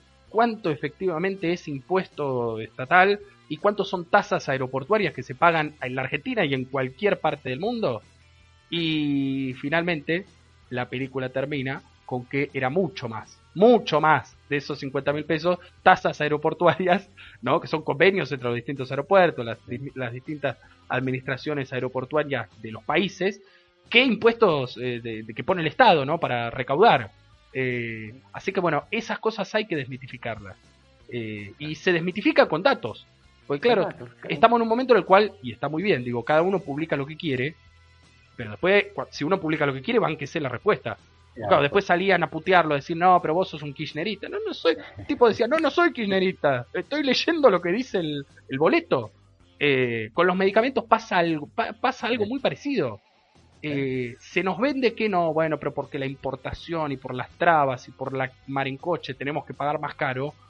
Una minga tenemos que pagar más caro. Y además después podemos dar otro debate, podemos dar otro debate, de que muchos de esos medicamentos se pueden producir acá en la Argentina. La Argentina tiene capital humano, tiene capital técnico, tiene capital eh, económico, por supuesto, necesita de, financiamiento externo, pero digo, tiene, tiene las posibilidades de producir esos medicamentos acá. Pero bueno, ya nos estaríamos metiendo con eh, una industria que ha hecho tumbar a muchos gobiernos, ¿no? Eh, incluso de la historia argentina no tan lejana. Eh, y, en su mayoría radicales, che, eso es verdad, en su mayoría radicales. Eh, recuerden lo que le pasó al honesto Arturo Humberto Ilia, honesto, eh, que gobernó con el peronismo proscripto, pero era honesto. Recuerden lo que le pasó cuando se metió con los laboratorios, con los precios de los laboratorios. Eh, ahí, ahí, ahí. Y en esto quiero hacer mucha, mucha mella porque es lo que nos va a marcar la diferencia con la actualidad a Ili al pueblo lo dejó solo. Porque yo, yo realmente creo que quiso dar una disputa legítima contra las corporaciones y por eso lo barrieron. No tengo ninguna duda, ninguna duda.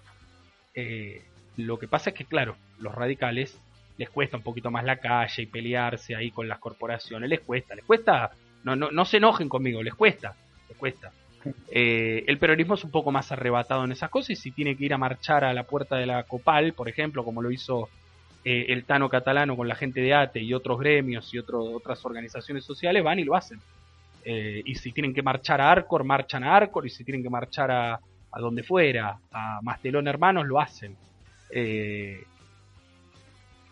yo no digo que esa es la solución, pero sí se tiene que denotar el apoyo popular a una medida del gobierno que, que, nos va a beneficiar a todos, porque todos nos vamos a beneficiar. Hasta los que, mirá, hasta el que labura en el laboratorio se va a beneficiar si los medicamentos son, son más económicos, son más baratos.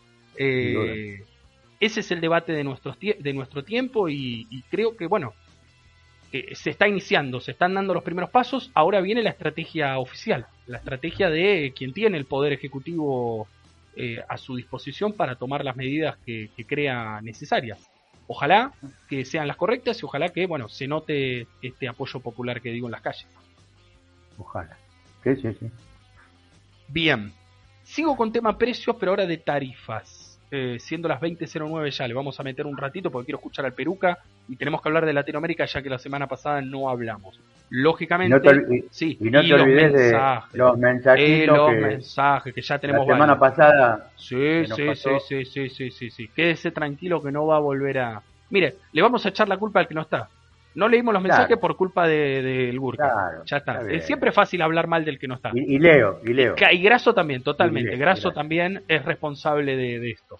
Eh, no, le mandamos un gran abrazo y quiero decir, la columna de Latinoamérica, al no estar el Gurka, la, voy a, continuar yo por unos programas hasta que se reincorpore formalmente y estamos, bueno, analizando también hacer otro tipo de formato para que sea un poco más dinámica y más participativa también. Eh, dicho esto, congelamiento de la luz de la tarifa de energía eléctrica hasta mayo del 2022. Se prorroga el congelamiento, que ya estaba vigente, por seis meses más. Se dará de baja el 30 de abril de 2022, a menos que, por supuesto, en ese momento se, se decida una nueva, una nueva prórroga y continúen las tarifas congeladas. Eh, se les dejó en claro a las empresas igualmente que se les va a, a, pagar un diferencial, digamos, el Estado va a hacer una inversión para, para que eso no se traslade a la boleta de, de los consumidores, digamos, va a continuar el esquema de subsidios que tanto criticaron, tanto eh, el otro día lo volvió a decir el presidente, ¿no? ¿Cómo puede ser que pagamos más barata la luz que una, taza de café? Eh, después nos dimos cuenta que los empresarios de la luz eran amigos de él. Eh, después, tarde, nos dimos cuenta tarde. dicho esto, me parece una buena medida. Sí creo que hay que seguir, hay que seguir analizando el tema tarifario y tenemos que ir hacia lo que en algún momento y hace algunos meses, ¿te acordás? En la previa de las elecciones suscitó, acordate que estuvo a punto de renunciar el secretario de Energía por este, el subsecretario de Energía, perdón, por este, por este tema, que era Federico Bernal, un hombre cercano al Instituto Patria, a la vicepresidenta Cristina Kirchner, eh, al cual Guzmán le había encargado un, segmentamiento, de una segmentación, mejor dicho, de las tarifas para determinar realmente quién, quién puede pagar los aumentos, quién no puede pagar los aumentos, cruzar bases de datos eh, y no hizo nada eh, en ese tiempo este hombre, este muchacho. Bueno, ahora parece que se puso las pilas, se está trabajando en, el, en la segmentación, pero todavía falta, ¿no? Falta y hay que seguir laburando, no hay que perder de, vista la cosa solo porque se han calmado las aguas. Hay que seguir trabajando silenciosamente como muchas veces ha sabido hacer el, el, peronismo en el poder, ¿no? Y que eso fue lo que le permitió transformar la realidad de la gente y ganar las elecciones, básicamente. Creo que esa es la, la, consigna, ¿no? ¿no? No, hay, no hay magia, no fue magia, dijo alguien alguna vez. Eh, un gran dato, un gran dato también para dar, seguimos en modo estadístico. El empleo registrado interanual en agosto creció 2,8%. Si medimos agosto 2020 con agosto 2021, 2,8%, lo cual implica casi 60.000 nuevos puestos de trabajo registrados en la Argentina, una cifra que, bueno, empieza a darnos una real coherencia, ¿no?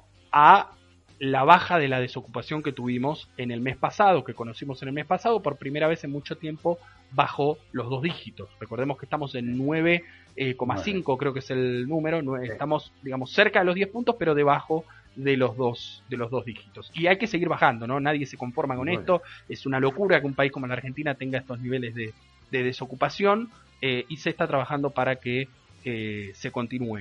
Estos son los datos de agosto. Seguramente cuando llegue septiembre tendremos un número todavía más alto. Hay que tenerlo en cuenta. Eh, pero bueno, ¿cómo, lo ves vos? Hagamos una pausa ahí, comentame vos, José, cómo lo ves. No, mira, todo, todo esto que, que, que signifique dar trabajo es la esencia natural del peronismo. Así que yo a mí no me sorprende porque para eso nacimos, para eso militamos y para eso llegamos al gobierno. Y lo vamos a lograr a pesar de, todas las contras que nos pongan porque es nuestra nuestro combustible verde en este momento. Eh, transformar la vida de la gente. Y la, la vida de la gente se transforma con trabajo. Y el trabajo le da dignidad. Y si vos hablabas de que se recuperaron hablaste de algo de 60.000 puestos de trabajo registrados. Registrados. Yo, calculo que si vamos a los que no son registrados, que son la mayoría desgraciadamente en este país, y debemos andar por el doble, ¿eh? tranquilamente, y eso a mí me pone mal en el sentido de que no están registrados pero de alguna manera sé que esa gente va a tener de dónde sacar para, para llenar la olla, ¿no?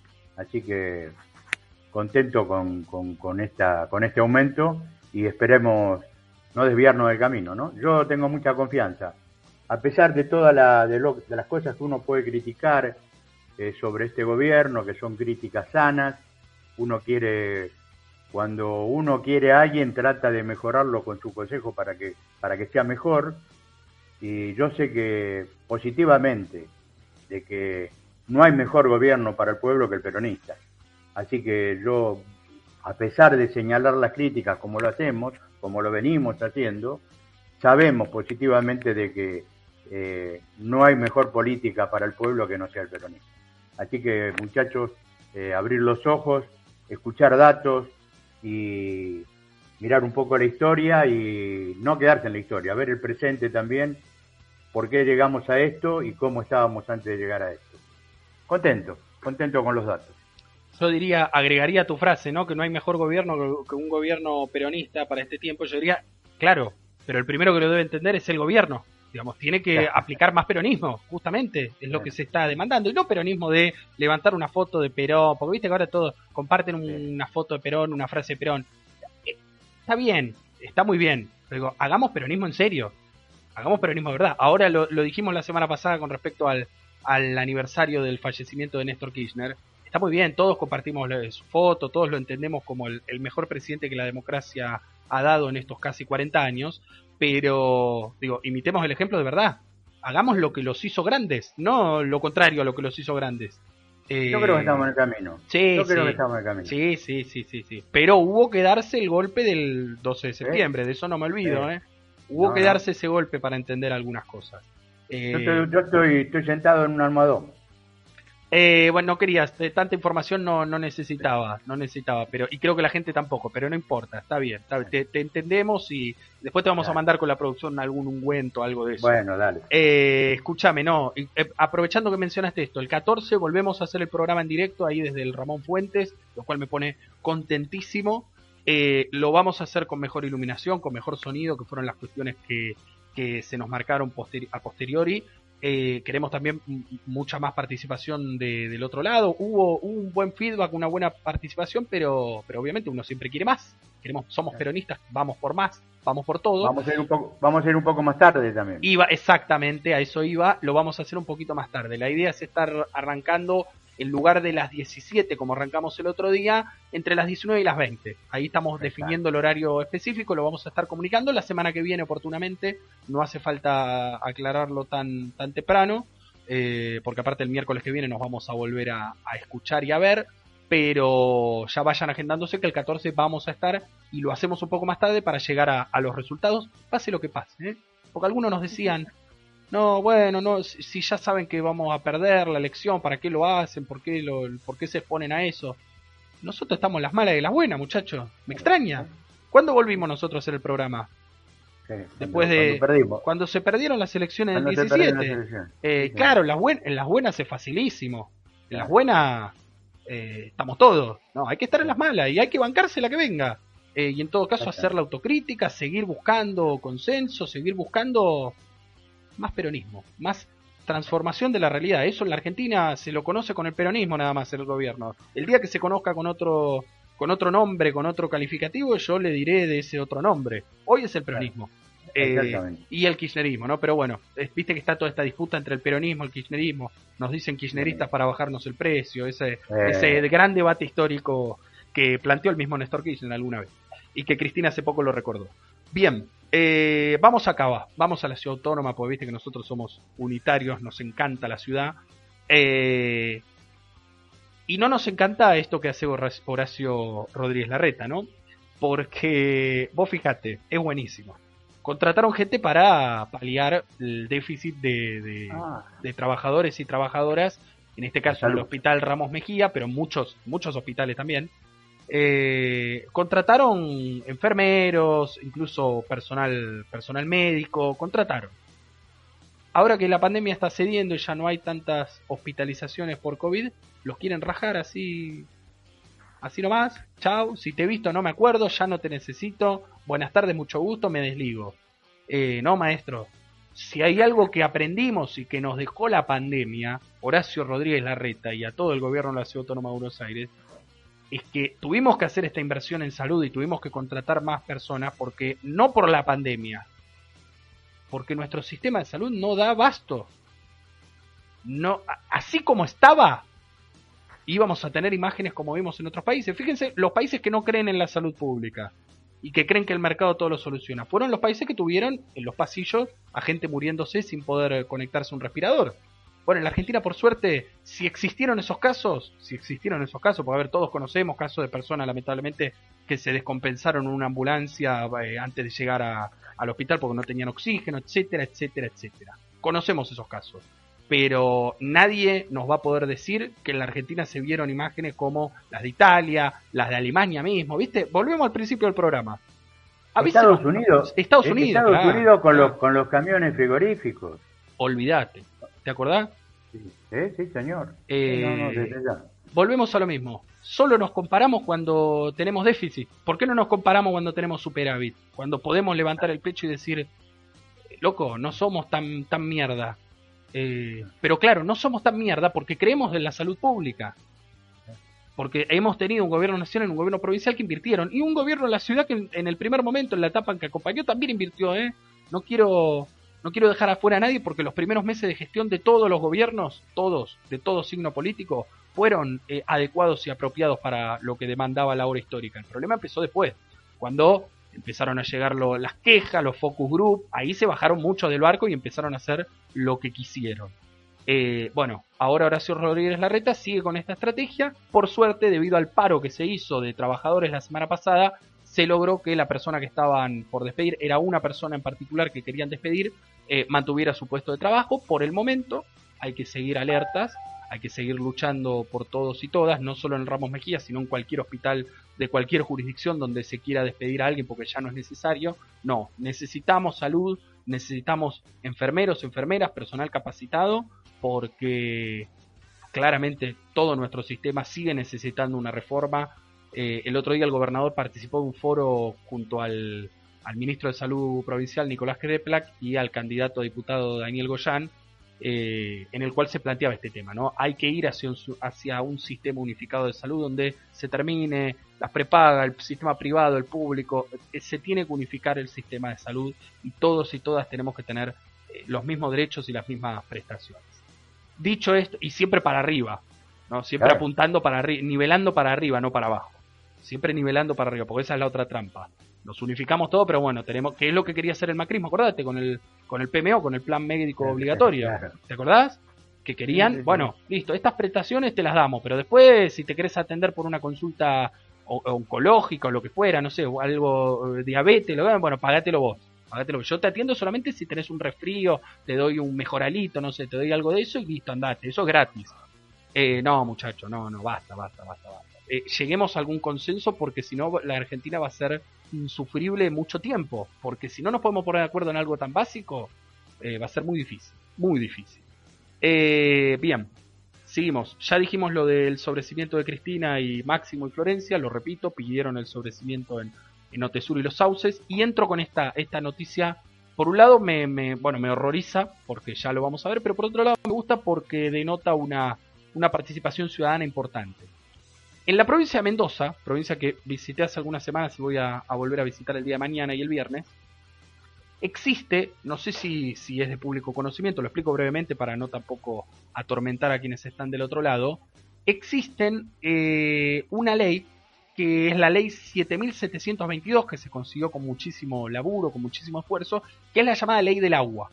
Una ley provincial, ley mendocina, que prohibía a las empresas eh, contaminar las aguas, ¿no? Pensemos en la megaminería, en la actividad extractiva en su conjunto, eh, prohibía contaminar, por ejemplo, con cianuro, lo que dijimos, mercurio, ácido sulfúrico, y en el artículo de la ley, en ese artículo de la ley, terminaba diciendo y otras sustancias tóxicas similares, ¿no? Como para abriendo el abanico y bueno, no, tampoco me metan otra cosa eh, que sea contaminante porque no la menciona acá. Bueno, ¿qué hizo la Corte Suprema de Justicia de la Nación la semana pasada?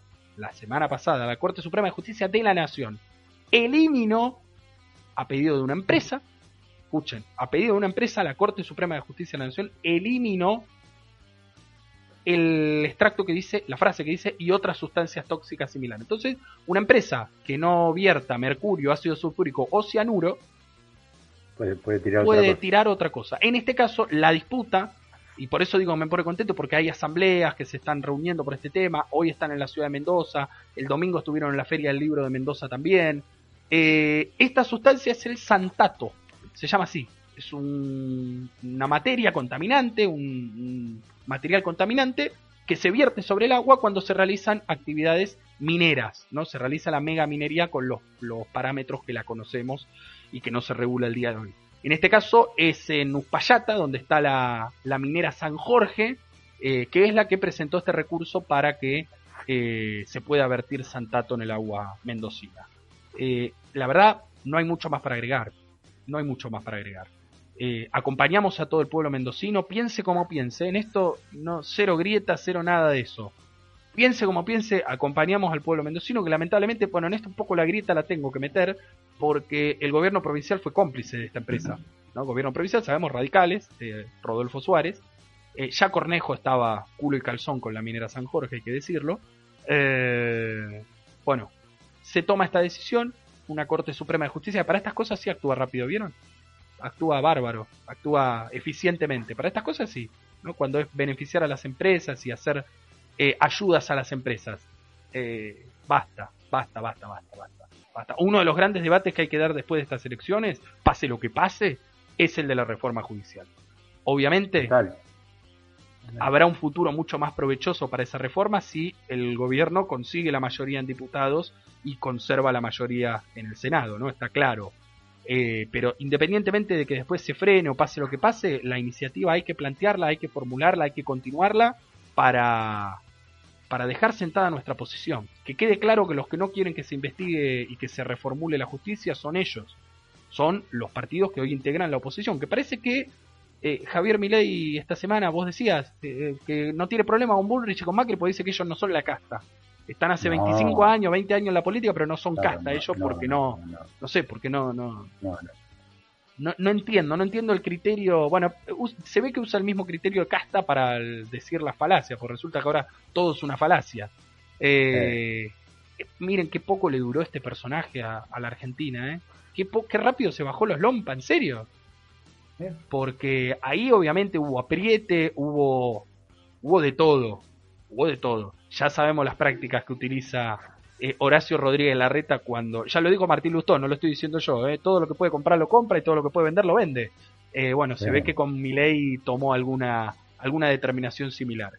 veremos, veremos qué, resultado tiene esto en las elecciones, ¿no? Y posteriormente en la conformación de los bloques después de las elecciones. Hoy no resulta raro pensar un, bloque un, ala de, Juntos por el Cambio que sea la de Milei. Milei, López Murphy, Spert, por ejemplo. no resulta raro.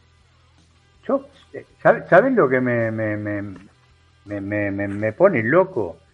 Eh, más allá de, la, de las banderías políticas, ¿no? Eh, los gobiernos provinciales que apoyan a estas empresas, ¿qué suponen? ¿Que le van a hacer una cañería especial para que su gente tome otra agua distinta que la del otro? O sea, solamente van a morir los que para ellos son enemigos o que pensamos distintos. La verdad, realmente, la Corte Suprema de Justicia tiene asesores como para tomar un determinado fallo que va en perjuicio de, la vida de la gente. La verdad, eh, a veces me, planteo seriamente eh, ver la forma de, de cualquier manera, eh, y esto corre por mi cuenta, cambiar esta, esta Suprema Corte porque eh, nos está perjudicando muy profundamente. Y no es un, un perjuicio que dentro de una semana se nos va. Es un perjuicio y va a ser para toda la vida si no lo cambiamos.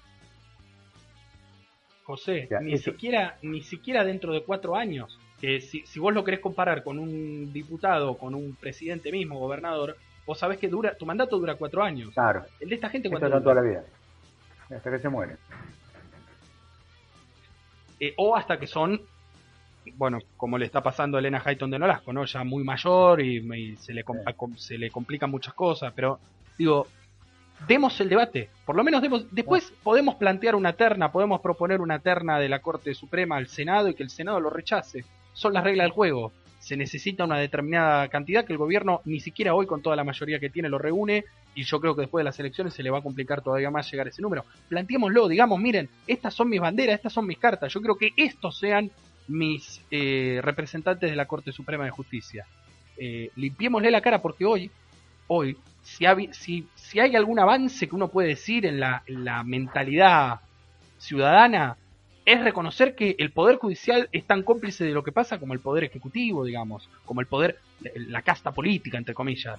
Eh, está mucho peor visto, tiene una imagen mucho más negativa hoy el Poder Judicial que el, Poder Ejecutivo. Eh, esto, digamos, lo puede uno comprobar con estadísticas que no precisamente hacemos nosotros, eh, lo, hacen gente bastante anti-K.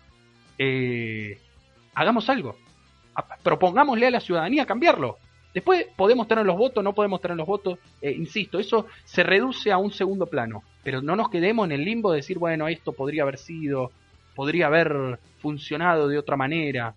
Eh, nada. Eh, ahora tiene la excusa de que se vació, se quedó liberada la única vacante de la única mujer que había en la Corte Suprema de Justicia. Hay mucha rosca, mucha rosca por estas horas, por estos días. Esto es un, no se va a resolver de la noche a la mañana. Está meditando mucho el gobierno a quién proponer para ese, en lo inmediato para ese, para ese, lugar. Eh, y bueno, también hay otro sector, como dice José, que está proponiendo que se plantee llenar esa vacante, pero con nuevas incorporaciones, elevar el número de jueces y juezas de la Corte Suprema de Justicia de la Nación. Un reclamo que desde ya acompañamos plenamente. Totalmente. Pero mira, ya que estamos hablando de la corte, ¿no? Eh, todo tiene que ver con todo. Otro. A que se lo denuncia por, espionaje ilegal a las víctimas de Lara San Juan. ¿No? Ahora en Dolores se lo, se lo investiga. Bueno. Hay otro debate, otra causa, que esta semana la Corte Suprema de Justicia dio por eh, concluida. ¿no? Dio, no dio a lugar, dio por finalizada.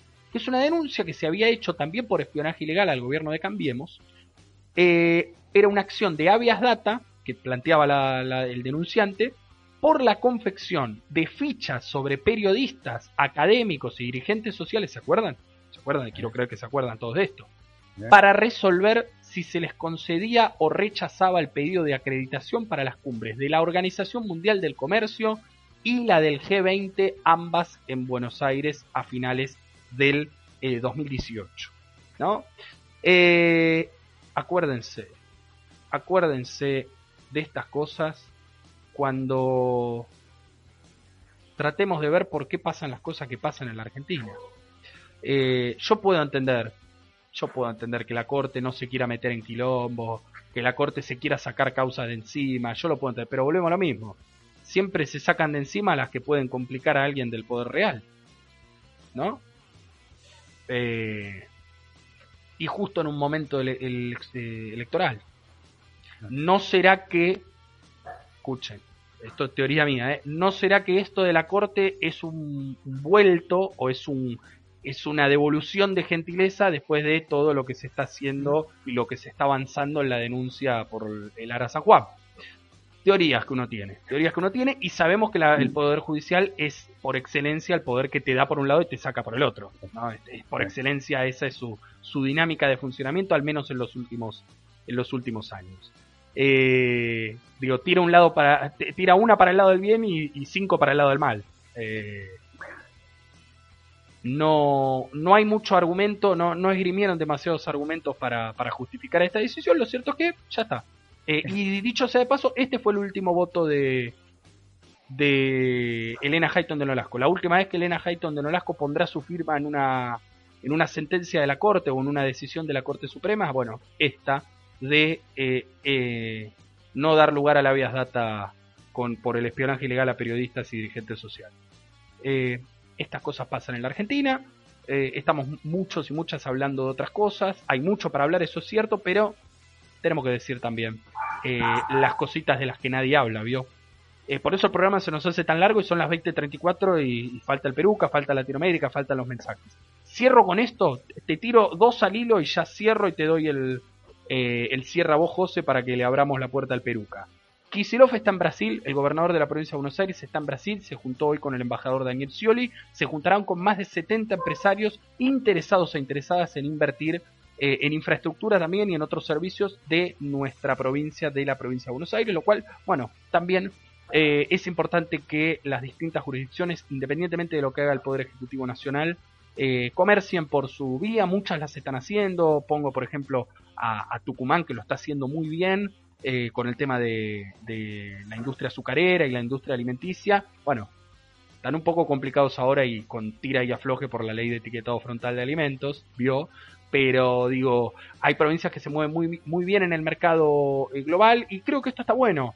Eh, en vez de pedir dólares y pedir deuda como hizo María Eugenia Vidal y Hernán Lacunza, pidamos inversiones genuinas, pidamos dinero que se va a usar en desarrollar nuestra provincia. Bueno, eso está haciendo Kicillof en Brasil con Scioli y, y, le deseamos, por supuesto, desde aquí, no para beneficio de su gobierno, sino para beneficio de, de los 17 millones de bonaerenses, eh, que le vaya muy bien y que, sea productiva.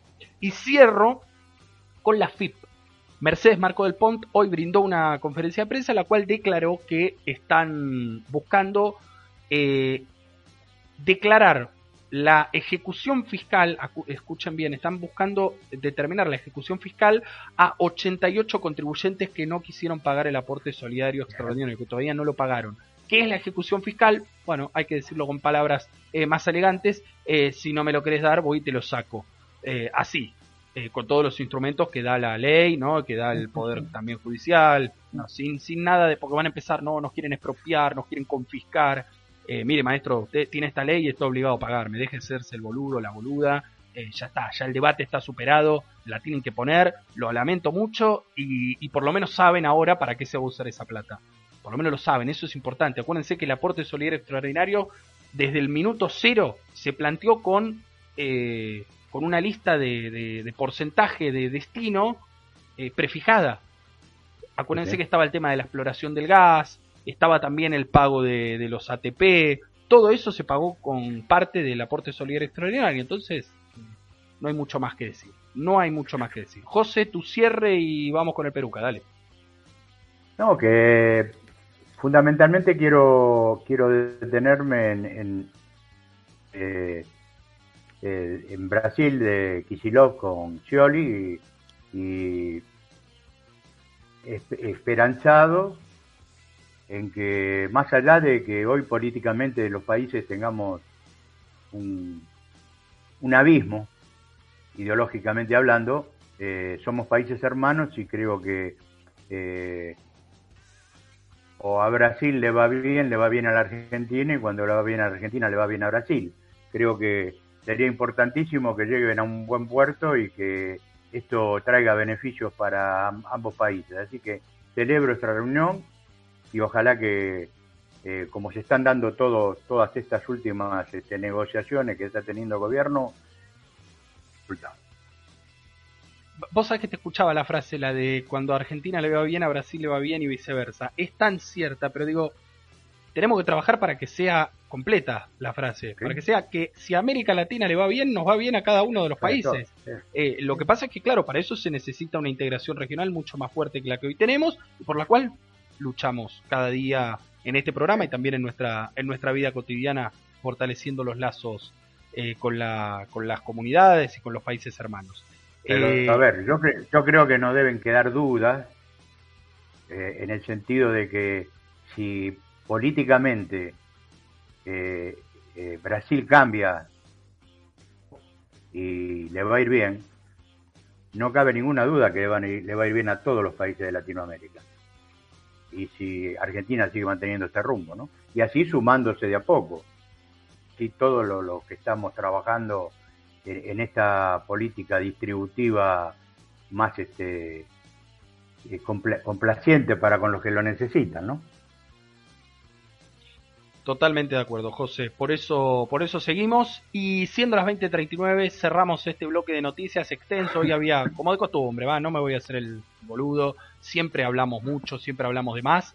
pero es mucho, es mucho lo que hay para comentar y, también son muchas las cosas a veces que nos, que nos indignan y uno las plantea no para, no para salir y prender fuego todo, no, eh, sino para intentar convencer a un número mayor de, ciudadanos y ciudadanas que, este modelo, este sistema en el que vivimos eh, no funciona y mucho más si a los que nos destruyeron sistemáticamente les lavan la cara y los quieren presentar como los buenos de la película. Mucho más inviable e invivible.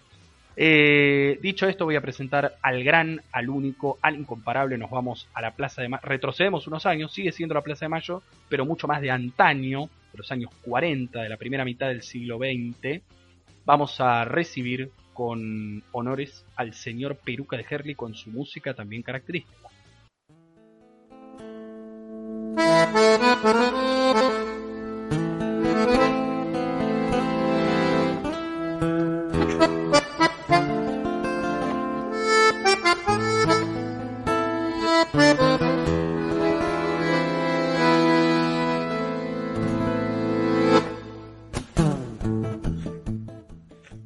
¿Cómo anda, Peruca, querido? ¿Cómo le va? Hola, compañero, ¿cómo anda usted? Bien, pero muy bien, contento, como todos los miércoles que tenemos esta posibilidad de acercarnos a la gente con este, que compartimos eh, de lo que piensa el, el pueblo, el pueblo de a pie, los, los que viven de un jornal, los que viven de una changa, los que viven, los que sobreviven. Y aquí estamos para traer un mensaje que dejen claro con las palabras que habitualmente se usan en, el, digamos, que es lo que estamos pensando de lo que de lo que está pasando en este bendito y querido país. A ver. Y últimamente escuché la palabra eh, que jueguen limpio.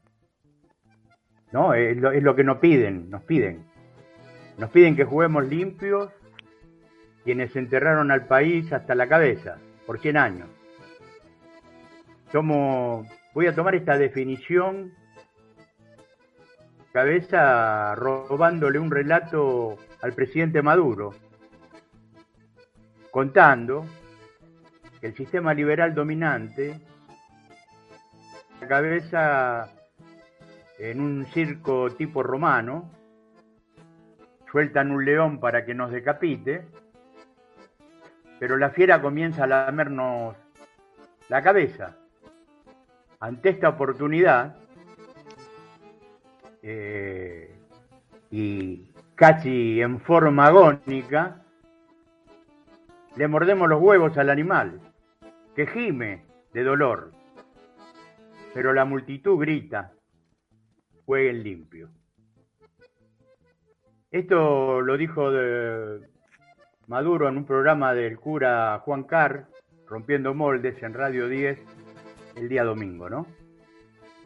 A resulta de este dato tragicómico, pensaba de todos estos mal nacidos de Juntos por el Cambio, ¿quién de ellos puede mostrar sus calzones, no? totalmente tapados de mierda. Ellos que dicen que juegan limpio. Con mierda hasta la cabeza, como, como sus víctimas. Si lo haríamos, veríamos no solamente la mierda, veríamos los culos rotos. Esos culos rotos por el imperialismo. Con su consentimiento, ¿eh? Gozoso. Pues esos son sus genes gozan con la relación carnal con su verdugo, pero siempre en forma pasiva, de rodillas con los lienzos bajos, entregando no solo el ano, que no estaría mal si lo disfrutan, pero desflorarlos significa hacer perder la virginidad e inocencia a quienes en su desconocimiento serán entregados al enemigo apátrida, que vienen por nuestras riquezas y políticas violando todos los derechos que supimos conseguir. Y a esta altura, compañeros, cuídense cada uno su culo. Y no lo hagan con calzones de lata, sino con memoria histórica que hará que cada uno identifique al rufiano, rufiana, proxeneta, que le hablan de casta, la de ellos representa esa casta, inducidos a ser violentos física y políticamente para beneficiarse de las ganancias que obtienen con, con un pueblo sometido. Por eso, compañeros, están invitados todos a morderle los huevos al león liberalista. Qué grande, Peruca, qué grande. Lo que pasa es que, bueno, yo me imagino mordiendo eh, testículos y no es una imagen, no es una imagen agradable. Eh, menos los de Miley, menos los de Miley. Pero, pero bueno, y, los de Per tampoco. Pero bueno, se entendió, se entendió como metáfora. Me pareció la metáfora que usó Maduro, extraordinaria metáfora, por eso le robé esa, esa parte, porque me pareció extraordinario, realmente te tapan hasta la cabeza y después te, tiran al ruedo. Y cuando vos te defendés, eh, jugás, sucio. Totalmente. Eh, Totalmente. Pero si para, si para ganar esta, esta partida hay que morder los huevos a mi ley, yo se lo muerdo. ¿eh? Quédese tranquilo. Usted, es un, usted es un bilardista, ¿no? No, importa el cómo, sino importa el, el fin. Eh, alfiler, claro, tal cual, tal cual, tal cual, el bidón, el bidón en la otra. Exacto, exactamente. Claro, cuando haya que votar ahí alguna ley, eh, le pedimos ahí a la cafetería del Congreso de la Cámara de Diputados que le ponga que le ponga algo en el, en el café a mi ley. Eh, usted se ofrece, también le voy, le voy a avisar a Massa, le voy a, le voy a avisar a Sergio Massa y a, a Máximo que usted se ofrece a poner el, eh, la sustancia tóxica. Esto, esto que quiere poner en el agua de Mendoza, ahí, eh, ponga eso. Eh, a, ver si a ver si mi ley se la, se la banca. lo recuerdo porque no, no lo quiero minimizar, lo recuerdo. el contaminante se llama Sanalto, con X. Sanalto. búsquenlo, googleenlo y se van a dar cuenta de, de bueno, lo que la Corte Suprema y el gobierno de la provincia de Mendoza han, han autorizado escandalosamente. Eh, volviendo al tema, Peruca. Gracias realmente. Yo sé que usted se esfuerza, yo sé que usted lee mucho, yo sé que usted también le busca la, musicalidad, la rima a, sus presentaciones y eso le da, le da un valor agregado que lo distingue de, cualquier otra palabra que uno puede eh, decir aquí, ¿no? Que puede decir eh, el Gurka, que puede decir Leo, que puede decir yo. Usted, usted la verdad es un, es un un poeta de, la política. Ah, ah. Le, agradezco, le agradezco eh, semejante cucarda, me parece demasiado, pero bueno, simplemente es la, es la oportunidad que aprovechamos con, con un par de compañeros para cada miércoles llevar la voz de, de los que no tienen voz o de aquellos a que no tenemos oportunidad de expresarnos. Así que Siempre agradecidos con AFK y viva Perón. Nos vemos el miércoles. Gracias por el tiempo.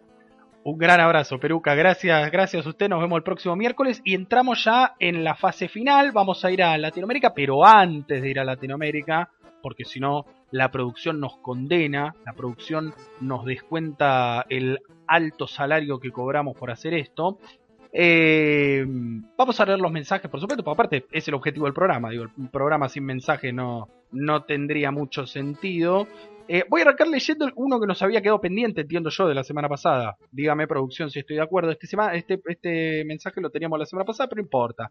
Lo que nos manda el cuervo eh, tiene plena vigencia. Lo que dice el cuervo tiene plena vigencia.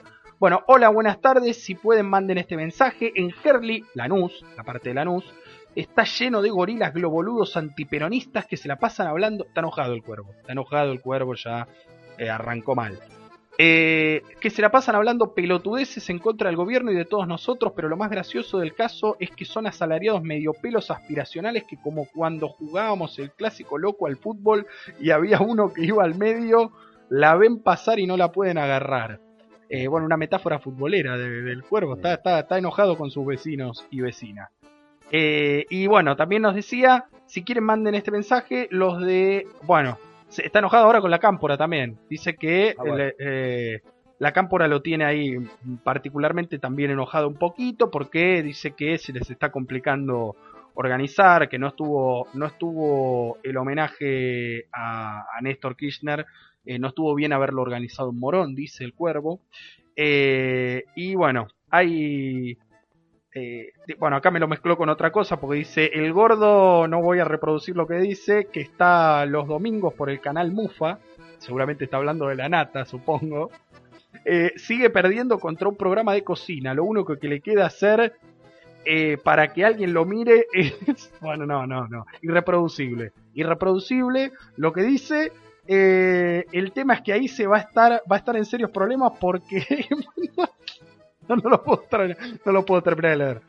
me va a tener que disculpar la producción, pero no, es, es, muy, lo tiene que leer usted, Peruca, el mensaje para que sea, para que sea admisible. Eh, pero bueno, dice que no, eh, como es medio fiero, ni siquiera haciendo eso en público, haciendo eso en cámara, la gente lo va, lo va a mirar. Eh, no, no, no, terrible, terrible, terrible el cuervo. Le agradecemos por su mensaje encarecidamente, pero bueno, que se serene un poco. Está muy enojado, muy enojado. Hay que estar tranquilo, compañero, que vienen, vienen, vienen momentos. Sí. Claro, dígale, se le puede decir al Peruca que se los lea. El Peruca no va a tener problema. El Peruca no va a tener problema, no, no, no, tal cual. Bueno, le encargo, escúcheme, acá me dice, me está soplando la producción por cucaracha. Le encargo lo siguiente. Para la semana que viene, la columna del Peruca, si hay un nuevo mensaje del cuervo en este tono, lo lee usted. Eh, lo lee usted. Hablo, con el Peruca y le digo, sí, no Muy bien, muy bien, muy bien, lo lee el Peruca. Bien, eh, mensajes en Facebook, que tenemos, tenemos varios el día de hoy, por supuesto nos pone muy contentos. La primera, la gran, la única, Andy Mercado, nos dice, hola chicos, ¿cómo andan? Besos y abrazos para todos, cuídense mucho, saludos de San Bernardo, partido de la costa, una genia Andy, esperemos que ande todo bien por ahí, que se esté aproximando una gran temporada para, para todos y todas allá. Yo me imagino, Andy debe tener una visión como la que tiene el Gurka de Santa Clara, ¿no? Que dice, está bien, cuando hay turismo y hay mucha gente, la verdad que el que vive ahí lo termina padeciendo porque va a todos los lugares, está lleno de gente, pero entendemos que eso sirve para, bueno, que se mueva también la economía de cada, cada uno de esos lugares. Eh, siempre promoviendo un turismo responsable, ¿no? nada de irse de vacaciones y tirar basura en el piso, como nos contó el Gurka, hacer manejar un nene de 12 años. Eh, no, por favor, les pido por favor. Eh, son las mismas reglas que acá en el área metropolitana de Buenos Aires y que en la Argentina en su conjunto. Eh, Laura Arriegues nos dice, hola Rodrigo, te escucho con Elena todos los sábados que puedo, hoy por primera vez acá y los dedos en B. Una genia, Laura, una gran militante de, de 3 de febrero, eh, siempre, es cierto, siempre los sábados ahí público firme. Eh, sabemos que los miércoles le debe costar, porque los miércoles generalmente a esta hora la militancia se está moviendo y está muy bien que lo haga pero agradecemos eh, enormemente que nos deje este mensaje, que nos, dejó varios, nos dejó varios, porque nos dice, mira, los precios en algunas cadenas de supermercado, algunos productos bajaron. Ayer un Cremix, un yogurísimo cremoso, eh, en el chino estaba 105 pesos y en una cadena francesa, no va a dar el nombre, pero todos sabemos de la cual está hablando, 66 eh, pesos. O sea, una diferencia de 39 pesos y mis matemáticas no son, no son incorrectas.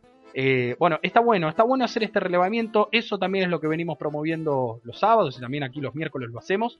Eh, no seamos simples eh, testigos de cómo nos estafan. Si alguien nos está estafando, denunciémoslo.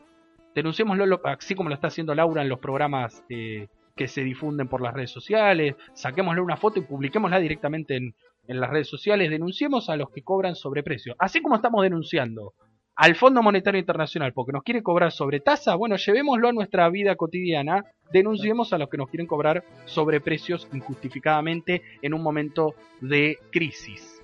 Eh, la, escucha, y ahora con un medicamento lo dice, la levotiroxina, que es un medicamento para la tiroides, escuchen, tenía un precio de 100 pesos y hoy con descuento del 40%, 1200. Oh. Eh, necesitaría que nos diga Laura si todavía está ahí escuchando. Eh, eh, ese precio de 100 pesos, ¿de cuándo era? De, por ejemplo, de 2015, 2016, 2017. Pues claro, José, vos cuando hablabas de los aumentos decías que la mayoría se registraron en estos últimos meses.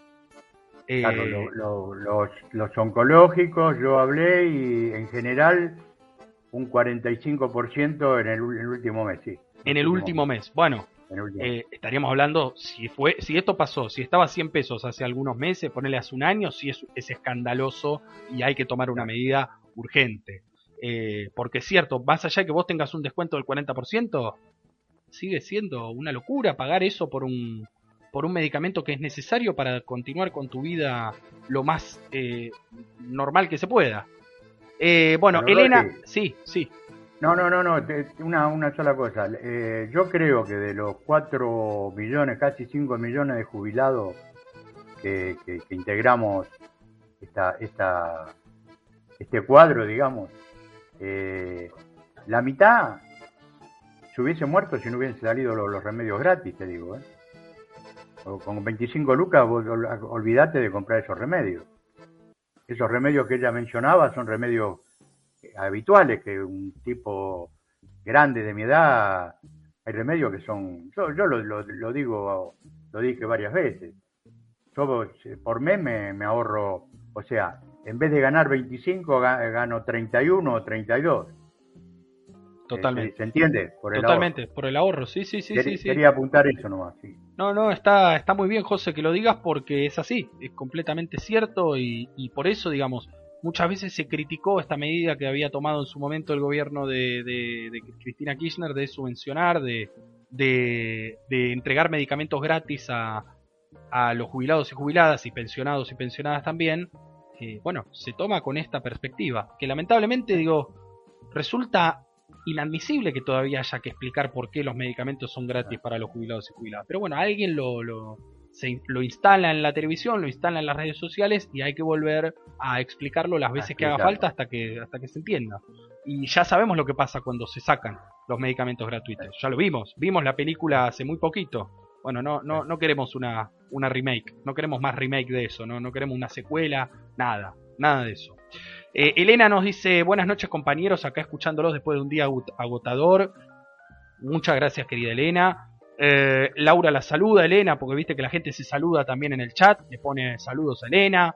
Hola compañera, qué lindo leerte. Acá esto es un, el público se hermana, se hermana en AFK desde casa. Eh, dice Masi de Herley, buenas noches compañeros, abrazos desde Herley.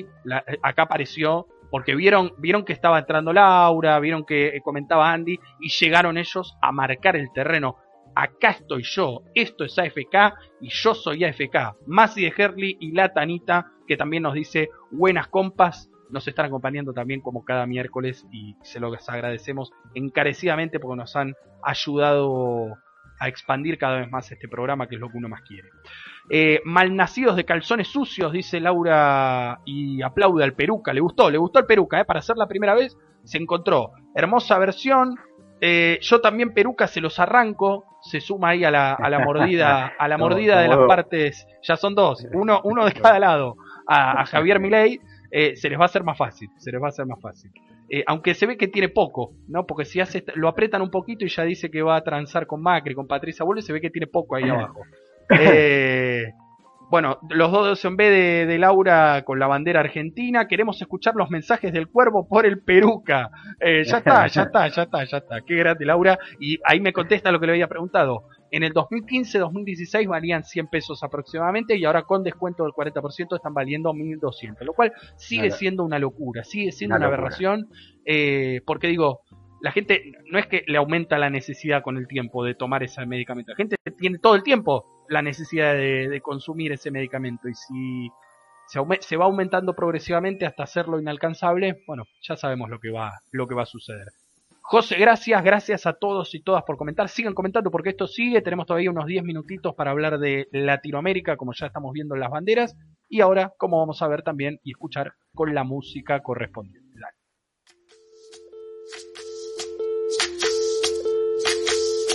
Soy soy lo que dejaron, soy toda la sobra de lo que se robaron, un pueblo escondido en la cima, mi piel es de cuero. Hablamos rápido de Latinoamérica, tenemos tres puntos para tocar. El primero tiene que ver con Perú. Eh, venimos hablando mucho del Perú porque sabemos eh, está teniendo complicaciones en sus primeros meses de gestión el, el profesor Castillo, porque a todo el quilombo que se había armado con la renuncia del primer presidente del Consejo de Ministros, de Guido Bellido Ugarte, ahora se suma, escuchen, una supuesta fiesta privada que se organizó en la casa del ministro del Interior del Perú, ¿no? designado por este gobierno, por este, en este gabinete, eh, lo cual le valió el pedido de renuncia por parte del presidente. Inmediatamente, así como si uno lo quiere comparar las comparaciones son odiosas, pero si uno lo quiere comparar con lo que sucedió con las vacunas aquí en la Argentina, que el presidente Fernández inmediatamente le pidió la renuncia a, Ginés González García, tristemente, pero se tomó la decisión que se creía correcta en ese momento. Bueno, el presidente, a pesar de que se declaró inocente el ministro del Interior, dijo que él no había hecho ninguna fiesta, no había participado en nada, para descomprimir un poco la situación le dijo, mira maestro, ya está, te quemaron, renuncia y alivianame un poco estos meses que vienen siendo álgidos, vienen siendo arduos y venimos dando cuenta cada semana. Mañana será un día clave, mañana será un día clave porque después de la fallida sesión del día 25 de octubre, eh, en la cual el, la presidenta, la nueva presidenta del Consejo de Ministros, y ministras, estoy hablando de Mirta Vázquez, fue a pedir el voto de confianza. Esa sesión, recordemos, se suspendió por el fallecimiento de un asambleísta de la bancada de Perú Libre, el partido oficialista.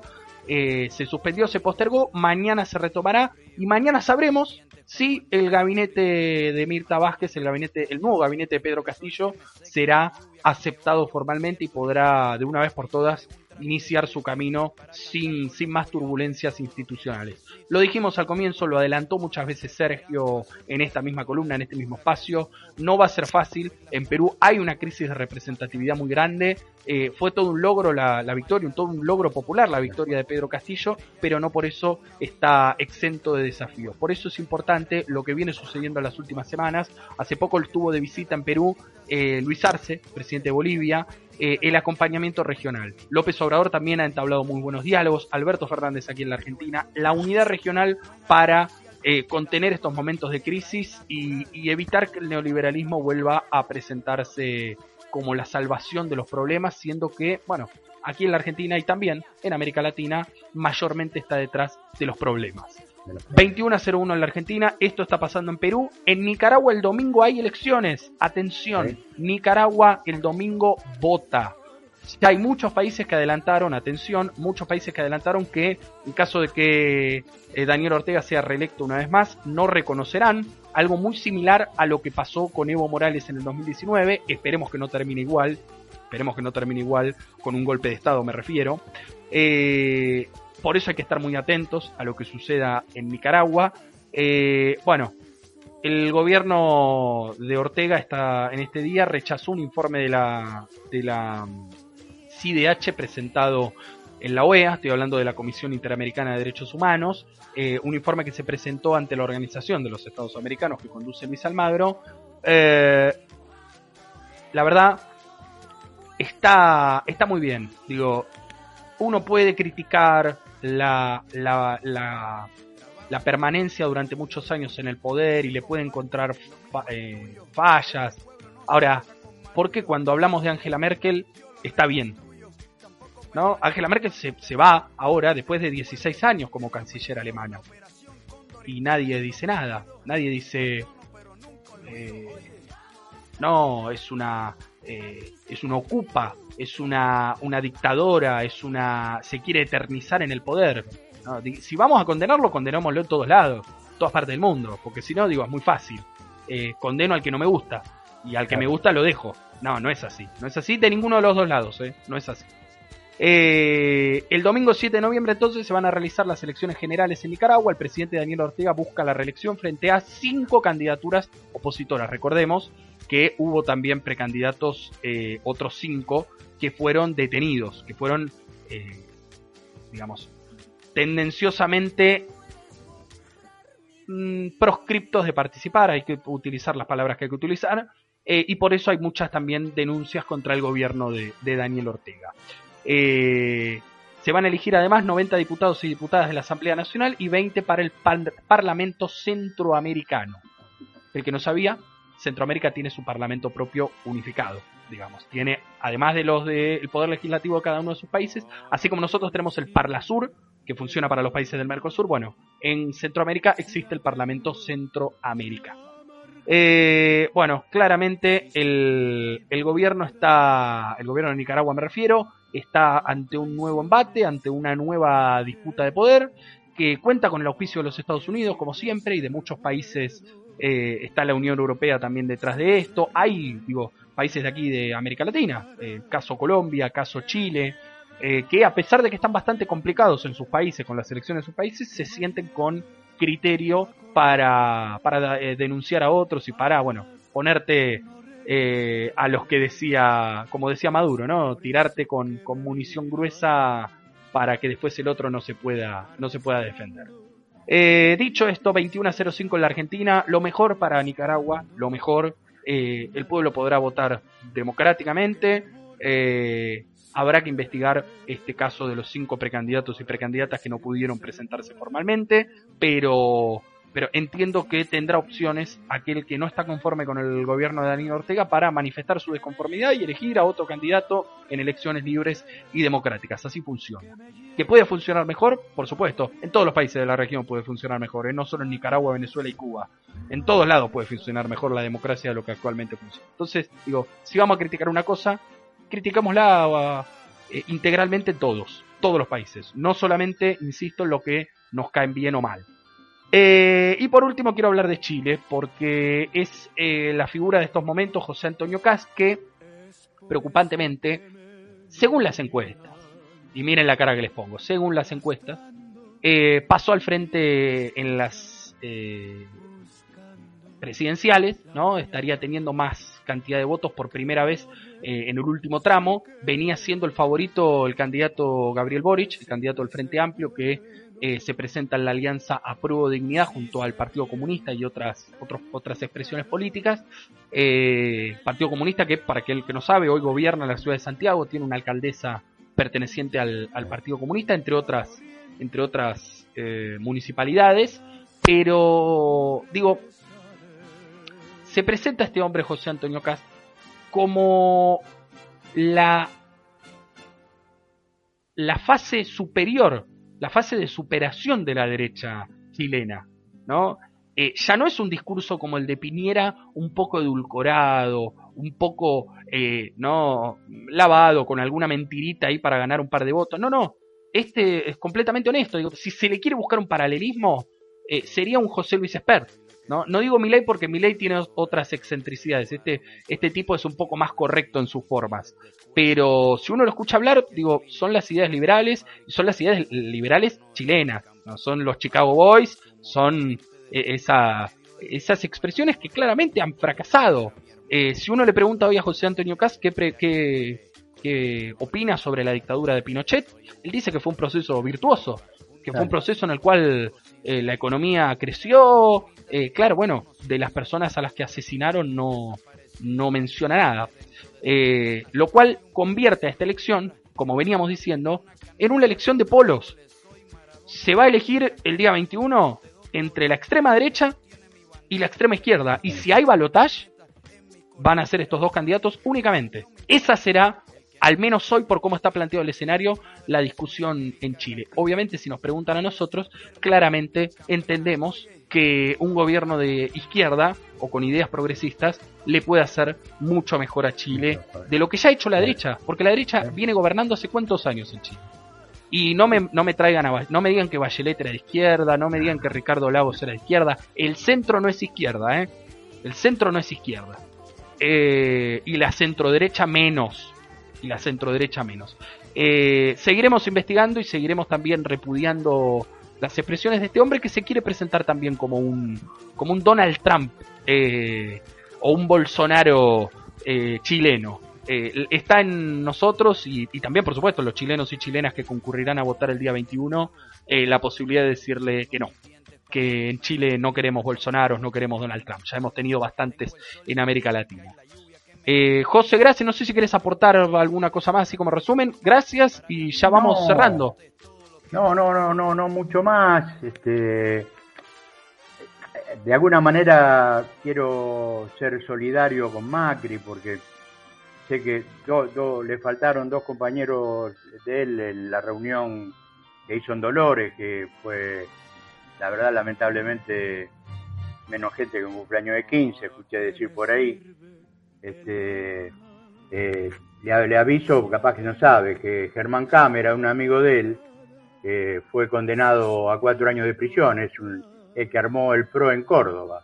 No, no. Sí, sí, y bueno, y, la reta, ahora que, dijo los otros días que, había que controlar a, los monopolios y todo eso, eh, no pudo ir porque está tratando de tirar un, le dijeron, le regalaron un vampiro y lo metió dentro de la, casa y ahora está tratando de abrir la ventana, se lo llevaron los halcones. Eh, así que eran dos, dos compañeros que le fallaron a, Macri, qué, lástima.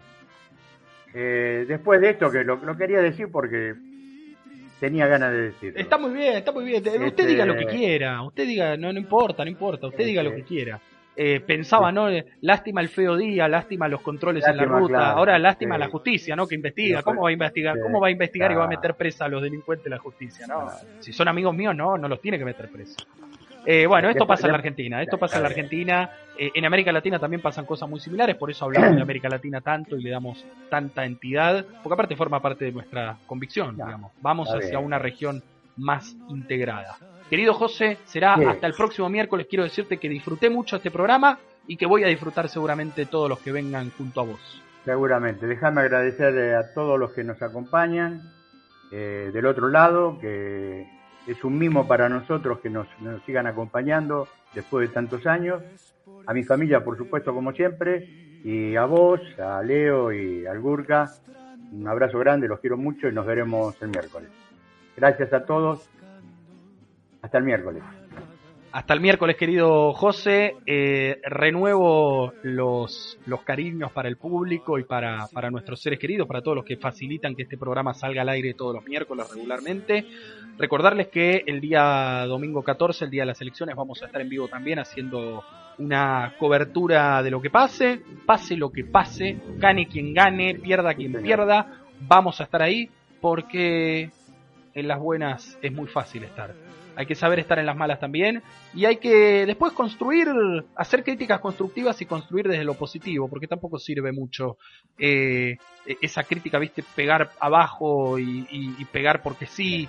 No, no, hay que pegar y, dar una alternativa y dar soluciones. Y creo que el gobierno lo ha entendido el día 12 de septiembre. Eh, no sé si eso será suficiente para remontarlo en este 14 de noviembre, pero la, disputa más importante que tiene este, este periodo político, este proceso político que conducen Alberto y Cristina y por supuesto Kisilov, Massa, Máximo, todo el frente de todos, eh, tiene que ver con el año 2023 y con la continuidad en el, en el Poder Ejecutivo. Claramente uno no minimiza lo que pasa en el Congreso porque legislar en minoría va a ser muy complejo, eh, gobernar con minoría en las cámaras va a ser muy complejo, pero digo, no, no, no apostemos al mal peor. ¿No? apostemos al mal peor. Trabajemos para que cada día, cada uno desde nuestro lugar, los que queremos ver a, a esta Argentina creciendo y a esta Argentina de pie, podamos estar un poquito mejor. Gracias a todos y todas. Nos volvemos a ver el próximo miércoles a esta misma hora aquí en Facebook Watch. Cuídense.